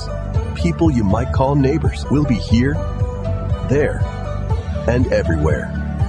Doing what neighbors do to keep their communities moving forward. You stop by a Napa Auto Parts store, you can count on Napa Know How. Tonight's Racetime Radio is brought to you by Napa Auto Parts Stores, New Glasgow, Antigonish, and Port Hawkesbury, Nova Scotia. You can count on Napa Know How. VP Race Fuels, the worldwide leader in race fuel technology. Epic Racewear. Look, feel, be epic at epicracewear.ca. Now, a flashback in Canadian music history. Here's Eric Alper. Rush holds a special place in our hearts and in the record books. They've sold more than 40 million copies around the world. They have a star in the Hollywood Walk of Fame, inducted into the Rock and Roll Hall of Fame, and officers of the Order of Canada. And they've released 24 gold records and 14 platinum albums, placing them fifth for the most consecutive gold or platinum studio albums by any rock band. From the high banks of Daytona, we cover it all. Ooh, that's going to leave a mark. And now, back to the Joes. Hey, shake and bake, Cal! Woo! Shake and bake! Here on Racetime Radio. And just like that, we are back with you all live tonight on Racetime Radio, Sirius XM Channel 167, Canada Talks, on racetimeradio.com, and as well on our brand new YouTube page, uh, on, on, our YouTube channel. It's uh, Racetime Radio TV, live on YouTube. But I digress. Let's get back to the hotline, shall we? This next guest drives the number seven Superstock You know this name. This guy's been in the sport a while. Let's put it that way. He is a past Cascar champion. This guy has been there, done that, and he's still getting it done. He won again on Friday night. He is a points leader right now in the super stock class at uh, Delaware Speedway. I believe his points lead is five. But Pete Vanderwees, he's going to tell us whether it's five or more. What's going on tonight, Petey? How are you? I'm doing great, thanks. Uh, and it's actually 10 points. Ah, so you stretched it out by five more. I got a little bit of uh, got a little bit of breathing room on Jay. He's been running really good the last uh, last five or six weeks, and we had a couple bad weeks, and uh, we had a bad, we had a motor go on us last week, and kind of set us back. But uh, we were able to bounce back. We changed motors. We had a transmission go on us in practice on Friday night, but uh, the boys thrashed. We got her back together, and uh, we got uh, we got a ten point lead going into uh, Friday night for the championship race. You gotta love it, Pete. Uh, I've been watching all season long on Rogers or on uh, G-Force when G-Force was doing it, uh, and watching you race that number seven car, and watching Jay Dewar in the forty-three, and uh, man, what's some some ep- epic battles that you guys have been doing on the racetrack? Man, you got the seven car working real good on the bottom of the speedway. You can slide up a little bit later on in the race. Uh, it looks like you got the gambit covered, man, but that's what happens when you've got lots of laps on and you got lots of experience. And definitely, Pete, you do got all of those, uh, all all the above.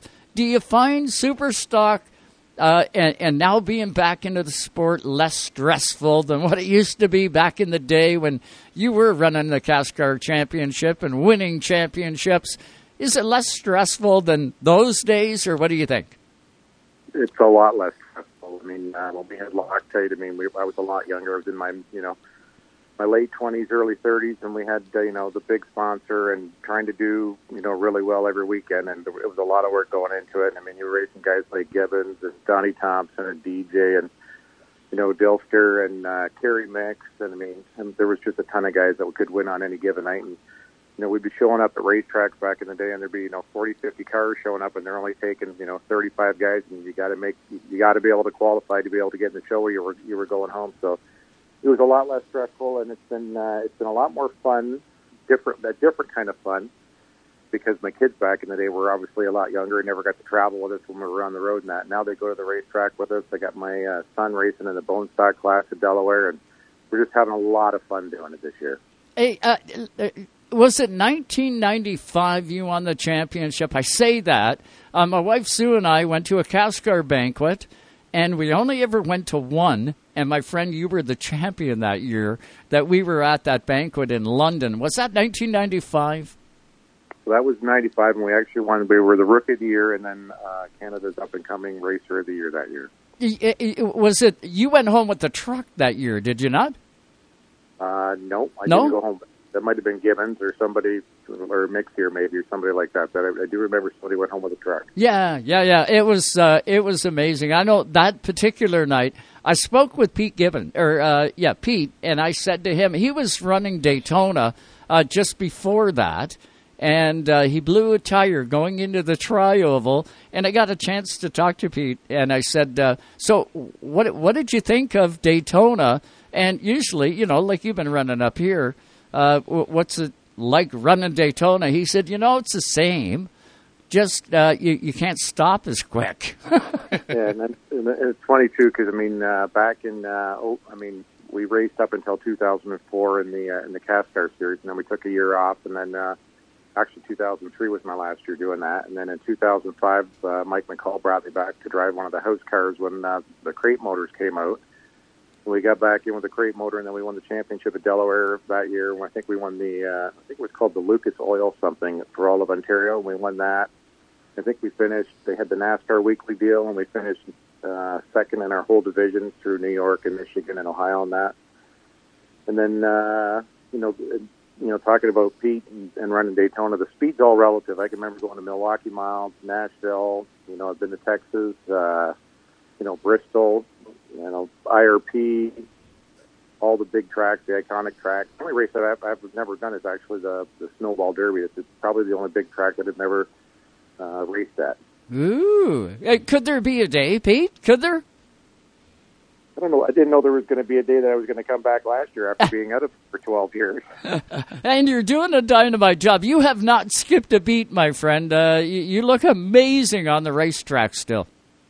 Thank you. And you know that was kind of uh, we struggled at the beginning of the year with the car last year, and it was very similar to what our old cast cars were with you know with the stub Camaro front clip and that, but they had the leaf springs in the back, and I never ran a leaf spring car. So it was quite a bit different. And over the conversations with uh, with Mike and Barry at McCall's, you know, we kept talking about this and talking about that, and what you know, the feel that I was, you know, that I thought that I remembered I used to have, and I wasn't having that same feel in the car. We struggled for about seven races, and then uh, we kind of got got the car figured out at sunset, and uh, we came back to Delaware, finished second at Delaware, and then finished second in the uh, the quick quick race at Delaware. We knew we had the car pretty much dialed in, but at that point, then they had the uh, the opportunity to we were going to build a new one. But they didn't want to build a uh, Camaro, Camaro a Camaro Clip again. Right. Go with the uh, with the metric chassis. So it's kind of a it's kind of a, a research and development car that we built this year, and uh, we've been working and thrashing on it, trying to get it set up, and we've got a pretty good setup underneath of it now. Well, I would say, and you got a damn good driver behind the wheel and a real stout crew in that pit area to keep you on that speedway. Unlike Ray Morneau that we just talked to, Ray's got like a 23 point lead, I believe he said. Uh, you with only 10 points. Uh, Pete, you, have you done the math on it? Have you even thought of looking at the math to find out what you got to do, what Jay can't do for you to be the champion, or do you just attack every race the same way you've always done and go out there to win? That's uh, I've never been a points racer, and uh, that's probably my biggest fault.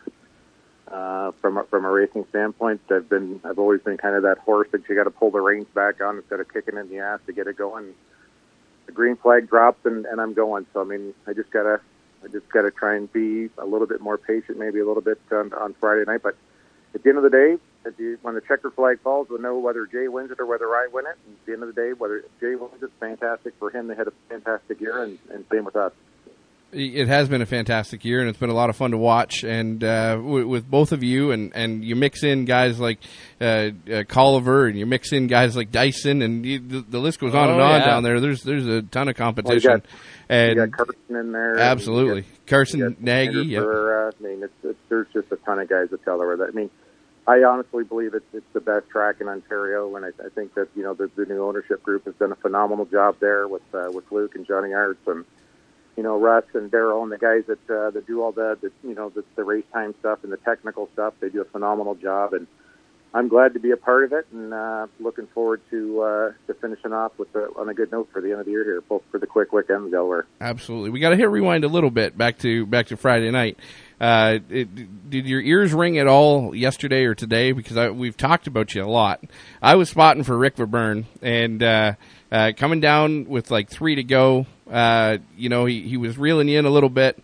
And uh, I said, I said to him, I said, I said, drive up there and give that old guy a shot, and uh, and he did. He in the center of the corner, and he laughed, eh? Because it was in the dead center. You, you would you would never go around, but he did it just for me. So that was that was from me, just so you know.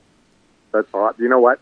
Rick is uh, Rick's a great guy. I mean, I I met Rick probably about a year ago, just through DJ, and I obviously didn't know because I haven't been really in the racing scene. But uh, I know that Rick uh, was very respectful there, and he's he's a fantastic racer, and he can he can drive the wheels off of the car, and and I knew that he wasn't going to do anything dirty. I mean, obviously uh, he, he's just a smart guy and a, and a very respectful racer.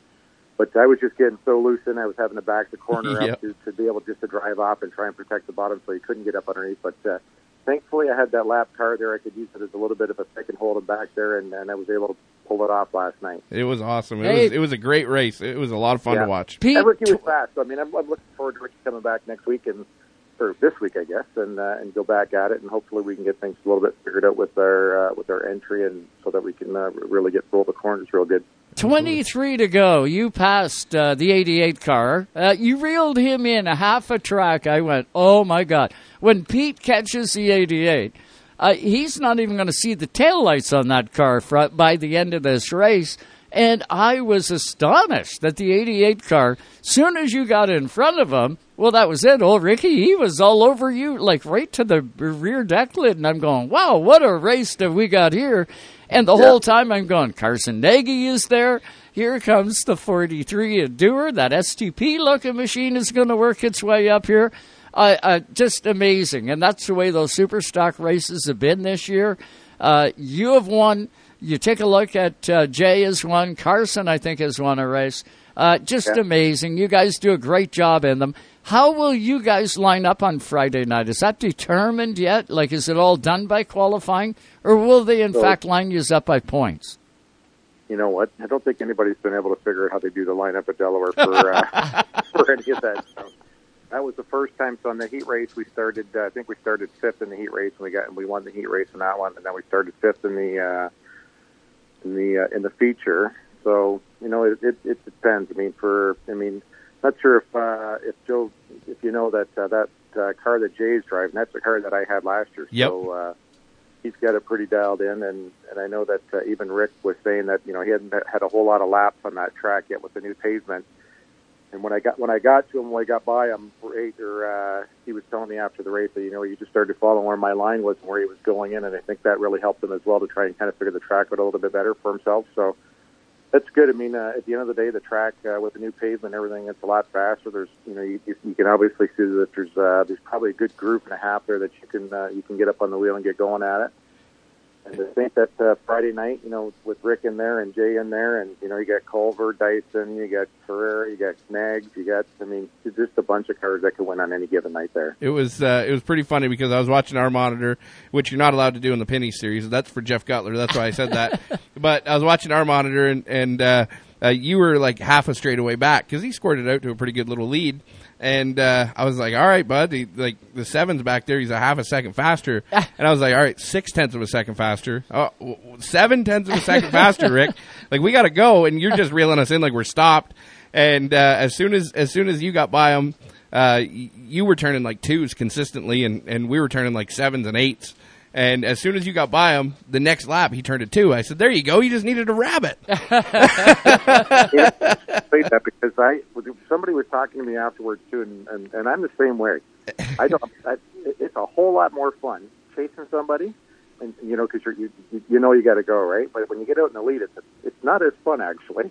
Yeah. It's, it's a lot of fun to win a race, but at the same time, it's uh, I like you know I started the back a couple times, and, and I like carving through and, and just making my way through and just finding spots and making holes and just driving the wheels off of it. Absolutely. Well, Pete, you're staring at a championship come Friday night. If everything goes right and you keep doing what you're doing, uh, you're going to do it. Uh, give those sponsors a hit on that seven machine because I know they mean a ton to you, bud. They absolutely do. So I mean, I got CIPG, I've got uh, Yarm- Yarmouth Group, I got VP Transportation, I got Tulbaville Windows, I've got Excite Bio, I've got uh, Pro Waste Solution, SRS Detailing, and uh, you know, just every single one of them just make uh, a great contribution. And they've been coming to the racetracks and watching and having a lot of fun. And there'll be a lot of a lot of the sponsors are coming on Friday night. I've been uh, wheeling and dealing on tickets and stuff like that with Luke and uh, and John Art and them right now to uh, to get a bunch of them out there, and hopefully we'll have a big fan group out there, and we'll be able to have a great celebration on Friday night. Well, Beers are on Pete. Yeah, yeah, yeah, yeah. Pete, you do a dynamite job. Uh, we can't thank you enough for the time tonight, and uh, we look forward to leaning on the champion next Sunday night. Hopefully, that's you, brother. Sounds good. I appreciate it, guys. Appreciate every guys do, everything you guys do for the sport. You betcha. That's Pete Vanderwees. Watch him in the seven super stock at uh, Delaware Speedway. Going to be a barn burner. Trust me, that 43 car. Jay Dewar, he has had a lights out great year. Uh, and the names, uh, they all rolled out of Pete here just moments ago. Uh, Nagy's right up there. He's also really good. Uh, Ferrer, he's another one. Like, there's a lot of good cars in the field. Uh, the one, um, Trevor Culver, Trevor, yeah, uh, yeah, yeah. Dyson, and Oh, in the man, 28. so many good it- cars. The, the list goes on and on down there, and and you know they they do have a uh, a very stout lineup. Uh, I'm going to say this right now. This is going to be a bold prediction, um, but it was this way last year um, as well. And and uh, you know, uh, there's going to be a bunch of great racing championship weekend at Yeah. Delaware Speedway. Oh yeah, best race of the weekend by far. I think is going to be the Super Stock, uh, the Super Stock Quick Quick 50. Yeah, it's uh, you know just the the way that that whole deal is shaping up. Uh, the the level of competition. You look at Jason Parker, you look at Pete Vanderwist, you look at the 43, you look at the 93, you look at the one, the 28. Uh, the 36. I haven't even mentioned Groob's car with, Yeah. with Zardo in it. Zardo, Um, yep, You know, the Tamirsma won the championship over at uh, over at Sunset. 17, Uh, yeah. You know, you look at uh, uh, McAllister. He's uh, he's kicked it on. Um, just the the the level of competition in that in that quick quick deal um, is about to come to a head at Yeah. Delaware, and I I don't think it's going to be one of those green white or green to checkered type of super stock races that we've No, no. seen. Everybody I wants think to win it. and and you know you mix in a guy like Chenoweth who has been kind of doing some R and D week in and week out at Delaware. Um, man, I think that it's going to be a spectacular race.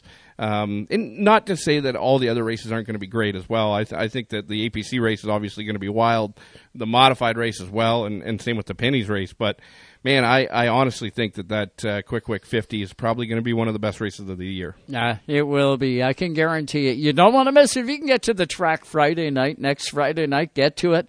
Uh, but then again, uh, you got the weekend after championship weekend for Pinty's, for APC. Uh, just dynamite job, Luke, and all the guys have done at Delaware Speedway. Everybody should be extremely proud of what you guys have pulled off, and uh, dynamite, dynamite racing, and the same thing with Rogers. Uh, eh, awesome, I'll tell you, for a guy like me that has got his eye on Oswego, on Delaware, on uh, races out east, out west. Um, I got to be kind of centrally located so I can do the reporting on the stuff that we do, and I can't tell you how uh, how much it means to me to be able to tune into all these different aspects and watch the racing and be able to do a half decent job, I would think, uh, in getting the guys lined up and getting them on the show uh, and getting you the top quality and what the country's got to offer. And that's precisely what we've heard from tonight. We got one more guest coming up on the other side of this break, and it is the GM of uh, Avion Motorsports. They got the RS1 Cup Series finale coming up at Area 27, and we're going to check in with Al Labert on the other side of this break. So stay right there. We'll be back in just a couple shakes. Poor pitiful me, roaming through them trees. Won't you help me out in the North Country? Underneath them pines, in the green plush scenery. From coast to coast, to coast, you're listening to Canada Talks. To Canada Talks. Racetime Radio is brought to you by the Quality Inn, Halifax Airport, the official stay of the Racetime Radio broadcast crew. Also by the Wooden Door Bistro. Even though Napa is a nationally known name, nearly all of our stores are built from the ground up by local owners and families. People you might call neighbors will be here, there, and everywhere. Doing what neighbors do to keep their communities moving forward. You stop by a Napa Auto Parts store, you can count on Napa Know How. No one else. Only you. Mr. Never Say Die. Your eight year old car running like new? That's all you. And your friend, Mr. Transmission. Transmissions. That's their specialty. Over 350 different types, making Mr. Transmission Canada's undisputed transmission and technology expert. Book your free multi-check inspection at your local Mr. Transmission to keep it running smoothly. How long will your car last? As long as you want it to. Thanks to your friend. Hey, mister, friend Tonight's Racetime Radio is brought to you by Napa Auto Parts Stores, Port Hawkesbury, New Glasgow, and Antigonish, Nova Scotia. Drivers, start your engines! Welcome back to the track. Live on Racetime Radio. Sirius XM 167.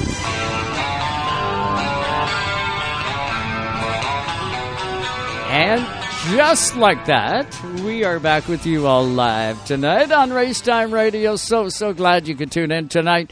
Let's get off to Canada's West Coast, shall we? Uh, with a guy that is the general manager at Avion Motorsports. His name is Al Labert. He is with us on the hotline. What's going on tonight there, El Mocambo? How are you? Hey Joe, how are you? I'm I'm all good. I'm here in the beautiful Okanagan, and uh, enjoying the weather out here and getting the RS1 cars ready for our championship race next weekend. Now, now, don't be rubbing it in, now, brother. Don't be rubbing it in. oh man, uh, how how is everything coming together? You got uh, all those RS1 cars all fixed up from Penticton. Not a lot of damage to do this time around, was there? No, not at all. Actually, it was you know truly amazing. Um, you know, we had 18 cars start the the race, and after two twin hundreds and 200 laps, we had 18 cars finish. So it was a good, clean racing, and we only had you know some well, you know, a little bit of vinyl work. You know, Penticton Speedway puts on some great side-by-side racing, so we had to do some vinyl stuff and change a couple fiberglass noses. But other than that, uh, we've actually had it pretty easy here since the last race. For fans and listeners that are tuned in tonight, maybe it's your first time, or maybe you haven't been around very long. Uh, the RS1 Cup Series out on Canada's west coast runs at Penticton Speedway on the oval. Uh, they did go to Saskatoon and run on that oval and they started the season and will end it at Area 27 on a beautiful world class road course. Uh, the RS1 Cup Series is a uh, design build car. They are a beautiful looking race car, and they are all fed, watered, and housed by Avion Motorsports. The driver literally in every car arrives and drives. They bring their helmet. Uh, that is their car that they're getting into. Uh, but uh, you know, it's a car either that they own or they rented, but they can't touch the car. Everything is done by Al and his whole staff to prepare the car, transport the car, uh, to uh, I mean, absolutely everything. Uh, the driver cannot uh, do anything, anything more than a wing adjustment. They can uh, do tire pressures. And what what's the third thing? Oh, they can adjust the uh, the panhard bar, right, Al? correct. Those are only three adjustments. You know, the drivers um, are allowed to make, and you know, in in house, um, every car is set up exactly the same. You know, the only difference here from the oval to the road course is we changed the left front camber and you know some tire stagger. But other than that, it, it's all on the driver. Um, you know, and it puts on some great racing because it's not on the car and it's not racing with your wallet. You know, it's all about your actual strategy and driver talents. Now, I got to ask you this, and, and I thought of it one other time when you and I were talking, and it slipped my mind, but it did come to the foreground right now, and I'm going to ask it. Uh, the weight of the cars. I know the cars would all weigh the same, or at least I think they would, uh, but the drivers don't all weigh the same. How do you compensate for the weight of a driver? If I take a look at, you know, Trevor Seibert, for instance, he'd be a little heavier, I would think, than Riley Seibert that drives the 09 car. Uh, or, you know, we take a look at Jesse Webb in the 94 car. He's kind of a smallish kind of guy versus, say, someone that is, I don't know, the 33 will go with uh, Jason White. He's not a heavy guy, but he's probably outweighing the 94 car. How do you equalize it there? Do you weigh the cars in with the driver or without him? Um, so w- there's actually no weight in the cars whatsoever. So the cars weigh you know, they're all within about five to seven pounds difference from just the thickness of fiberglass and stuff. So they all weigh right around 2,500 pounds without the driver. So we actually don't do anything to compensate the driver weight. Um, you know, so uh, you know, unfortunately, you know, if you're a little bit of a heavier driver, you you have a disadvantage um, compared to uh, you know a smaller driver. However, you know, there's also limited advantage, especially on the ovals and uh, even at Area 27. All, it's all high sweeping left-hand turns. Um, you add some left side weight, which we all know helps the current car turn left. Right, right. Now, are they're set up neutral then, right? The cars, uh, when you're on an oval track, L, do you set it up with uh, like uh, percentage wise? I guess you can't because there's no added weight to it. So I'm answering my own question as I think Well, believe it or not, you're you're kind of right. You know, but there's no weight. But this the way the cars are built. They're built um, you know, very balanced. Um, but we we have a little bit of a oval setup in the cars, we'll call it. But we actually run that a little bit at Area 27. Um, you know, all the corners there are you know fast sweeping left-handers, and there's some some decent banking. So the, there's really only three tight right-handers. You're slowing down so much that the oval setup, we'll call it, it doesn't exactly slow the cars down. So we discovered this you know, Riley and I playing with the cars three, four years ago that actually really made the cars handle better. So we're kind of going with a little bit of an oval setup to the road course, even though the cars are a purposely built uh, road course car. That's really interesting. Um, Al, th- one of the questions uh, we were standing up in the spotter stand, and, and there was an intermission, and uh, uh, there was a couple guys talking about the RS1 series, and and one of the things that, that pops out to me is if they're all the same, um, what happens and how do you how do you figure it out if a spring starts changing?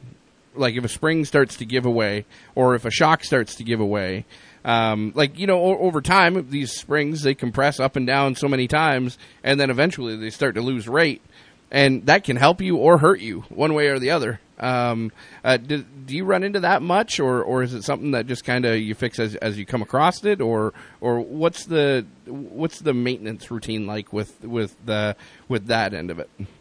Well, that's actually a really good question, and um, that came into play um, last couple years. So what we started doing is a full car refurbishment program. So like our original cars that were built four or five years ago, um, we send them back over the winter, and we totally strip those down and do a full rebuild. We change all the brake lines and nuts and bolts and all that stuff. At the same time, uh, we sent out all the the springs and the shocks, and we got them rated. And believe it or not, we didn't have any go bad. We we had one that dropped a little bit, but not enough, to, you know, that would even make a difference. So we routinely checked on them, um, and, and we really never ran into that. You know, obviously, if a spring or shock went bad, the driver would come to us and say, "Hey, there's something not feeling quite right with the car," and then we would, you know, throw a shock and spring on the dyno and check it out. But you know, the package we use, um, we've never really had any issues whatsoever with them. That's good. That That's is cool.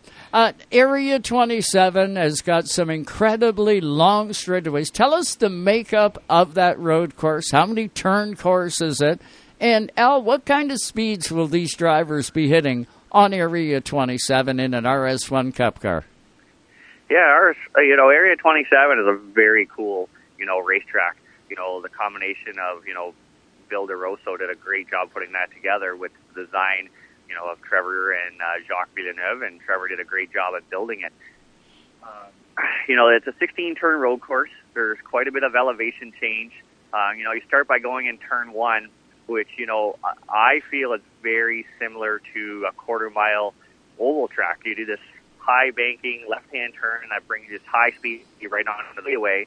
Um, and the straightaway is quite long. The RS1 cars reach, you know, um, the fast guys like Sean and Riley and Trevor and, you know, Noel, they're Jason, they're low 160 mile an hour at the end of that straightaway. Um, then you go right into turn two, which is uh, a left-hander. Uh, it's pretty high speed, and then things really start to slow down um, into the hard right-hand turn three, and then you, you know four, five, six is pretty slow. Then coming up seven is like a roller coaster. You go up quite a bit elevation, and there's seven A and seven B, and then when you do the hard left-hander, it actually like falls out underneath you, and you come down a hill, gain a whole bunch of speed coming into turn eight, and then that's a really slow right-hander up a really steep hill, a quick left. Um, then you work your way back around to the hairpin in turn 12, which you really got to whoa it up in that hairpin. Um, and then you do another quick straightaway. Um, and turns 13 all the way through 14 is very strategic. Um, you know, some guy like Sean has that absolutely mastered. He that's where he picks up a lot of time. Uh, there's a little straightaway between 13 and 14, and you know, some guys realize that's there and some doesn't. You can pick up some time there, and then you know, come through 15 and 16 and do it again. So there, there's three pretty high speed um, straightaways, and it's a fun track to race at. Well, I'll tell you, uh, uh, Jerry Paxton and I got the opportunity to sit down with Trevor Seibert after he won uh, the last RS1 Cup race. Uh, we got together at the hotel after the race. Of course, uh, the Saturday race, we only got one 100 in, and then we got rain. So we went back Sunday morning and we got the other 100 lap race in, no problem, nice sunny day. And it gave us time in the afternoon to get together. And we precisely talked about Area 27 and the construction of it. I asked him how much input did Jacques have in the track, and he said, "Oh, quite a bit of input." Uh, he said it's kind of cool because uh, Jacques and Trevor wanted to come up with an area that uh, the guys couldn't check the rear view mirror to make sure that uh, you know the competitor that was uh, behind them was uh, you know too close or whatever was about to steal the spot. They wanted to have an area where uh, the driver had to look out the windshield and uh, really, really. It, Trevor got giddy when he started talking about that one area that you come over the rise and you got to have the balls to take that car because it feels like you're going to take off. You know what I'm talking about, right? Oh, I know exactly what you're talking about. Like it is utterly the track falls out underneath you, and you really gotta, you know, be able to get on that car and trust the car, and it feels really light. Um, it's an interesting corner, you know, and they did a great job at designing and building that. And there's also a bunch of banking there. You know, if anyone listening, you know, has never done some laps at Area 27, if you ever have an opportunity, whether it's streetcar or passenging an RS1 car, I highly recommend everyone needs to experience doing a lap around there. So this is it, the final weekend coming up of RS1 Cup Series competition for 2022. Is there any availability if there's someone listening in that says, "Hey, I want to go do that"? Is there opportunity for them this coming weekend? Absolutely. So we, we um, presently I have one seat available right now for Cup, and I got two for our Challenge Series. And, you know, I got two guys I'm talking to right now about getting in that Cup car, but nothing is officially done yet. So, you know, anyone out there wants to get in that Cup car and come and race against, you know, 24 of some of the best drivers in North America, um, you know, if they get a hold of us pretty quick, we can definitely make that happen. Okay, so that is this weekend. Let's forget about this weekend. And I also want to add in these are Super Seal Championship points coming up this coming weekend. And by uh, no stretch, these guys want these Super Seal Championship points, right? They got a big carrot at the end of this one. Oh yeah, this weekend, you know, it's going to be very interesting here. You know, our Super Seal purse. You know, um, I don't know if any listeners um, who doesn't know, uh, they really stepped up and they put a hundred thousand dollar purse out this year to help our drivers. But our champion gets a ten thousand dollar bonus. So right now, you got Riley Seibert in the lead for Cup, and you know, but Sean's only seven points back, and you know, Area 27's kind of become Sean's little personal playground.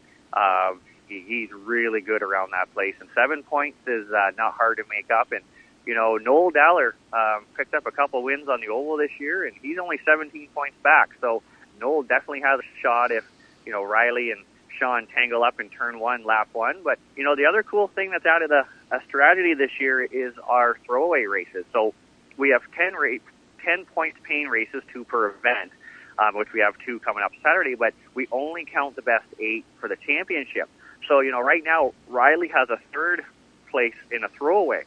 So if Riley finishes 18th on one of the races Saturday, he could throw that away and become a third, and, you know, Sean has a sixth.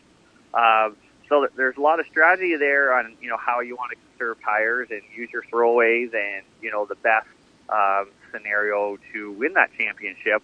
You know, and I've talked to Noel here a few times, and he hasn't given up. He he's pretty coming with his game to try to win a couple races and you know show Riley and Sean that Noel Daller's uh, coming to win that championship as well. If you're rolling through British Columbia this coming weekend, uh, is there an area where you can pull up to Area 27? I know there is no grandstands at the facility, but if there is fans touring through and they want to check it out, can they do that?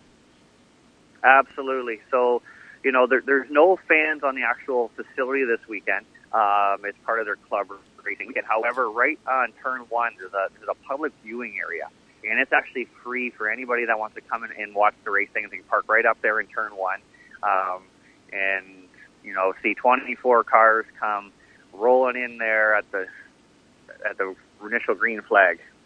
Oh, it'll be off the chart. And I want to let everybody know you won't miss it. You're going to be able to catch it all on Rev TV Canada. Uh, the race will be on there. Uh, and Cole Sorensen and I will be calling it. So we're looking forward to that. But Al, this has been great catching up with you. We are going to spend some good quality time in the off season, and we'll fill everybody in on how they can get involved with RS1 for 2023 and uh, I, I, would imagine there's going to be a lot of different people coast to coast that are going to want to check oh. it out.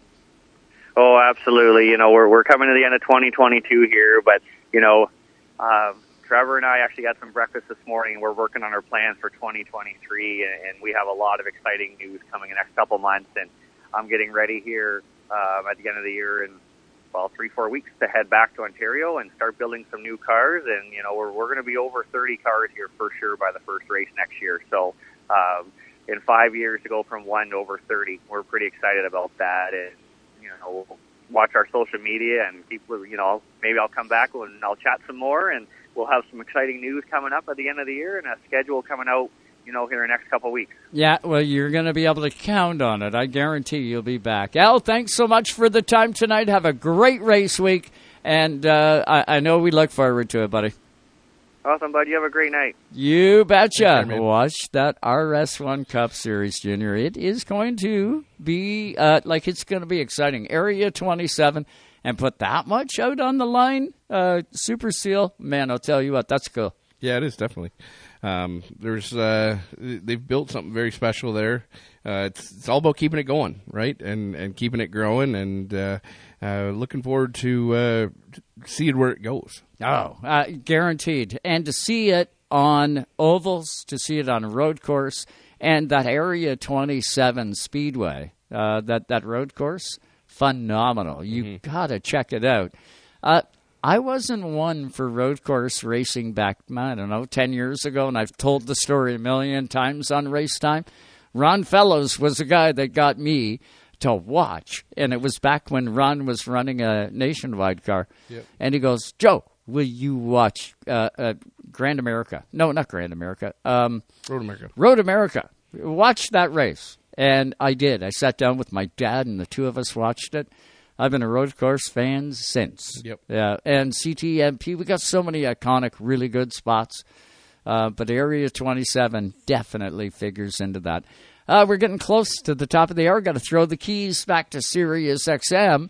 Uh, where are you off to this weekend? Velocity. Velocity, and we want to welcome Peterborough Speedway Autumn Colors Classic is uh, is going to be where we're going to tell you lots about autumn colors all the way from here right up to the green flag. Uh, we want to welcome JP on board here at Racetime Radio, and we will hear from JP, the owner of Peterborough Speedway. Uh, it's going to be awesome this year. Autumn Colors Classic Weekend is always a big one, but this year's going to be even that much more special, Junior. Yeah, it looks like it's uh, they're, they're poised to uh, have a big year this year. Um, you know, this side of the pandemic, everything you know, full steam ahead. I think you're going to see Peterborough Autumn Colors right back to where it used to be. Um, last year was good, Yeah. but uh, Yeah, yeah. I I think that you're you're in for a real treat this year. Um, And he had a lot of damage at the beginning of the year. That storm rolled through that speedway. Yep. And uh, honest to God, JP and his crew have done a great job, even just to be able to run. Exactly, putting it back together. Yeah, they put it all back together, and Yep. uh, they got her. They got her hooked up. That place is always fast. D-shaped oval. Yeah, yeah. It's uh, it's it's hard to get a hold of. Is what Oh, it is. yeah. It's uh, it's Talk about a track unknown. with character. Oh, very very much so. Yeah, and you would you would have a pretty good notebook on that. You with all the different cars that you've gone with down to that facility. Yeah, yeah. You should have a pretty good idea what it takes to get around there. Yeah, I I mean I've worked with uh, I've probably been to I don't know twenty autumn colors. It seems now I'm getting old, um, but uh, yeah, no, it's uh, it's a fantastic race uh, every single time. Uh, you know, this year I got the chance to go back there with the uh, with the APC series. Um, hadn't been there for a non autumn colors race since like you know back in the day when Yeah. Oscar used to Yeah, go there.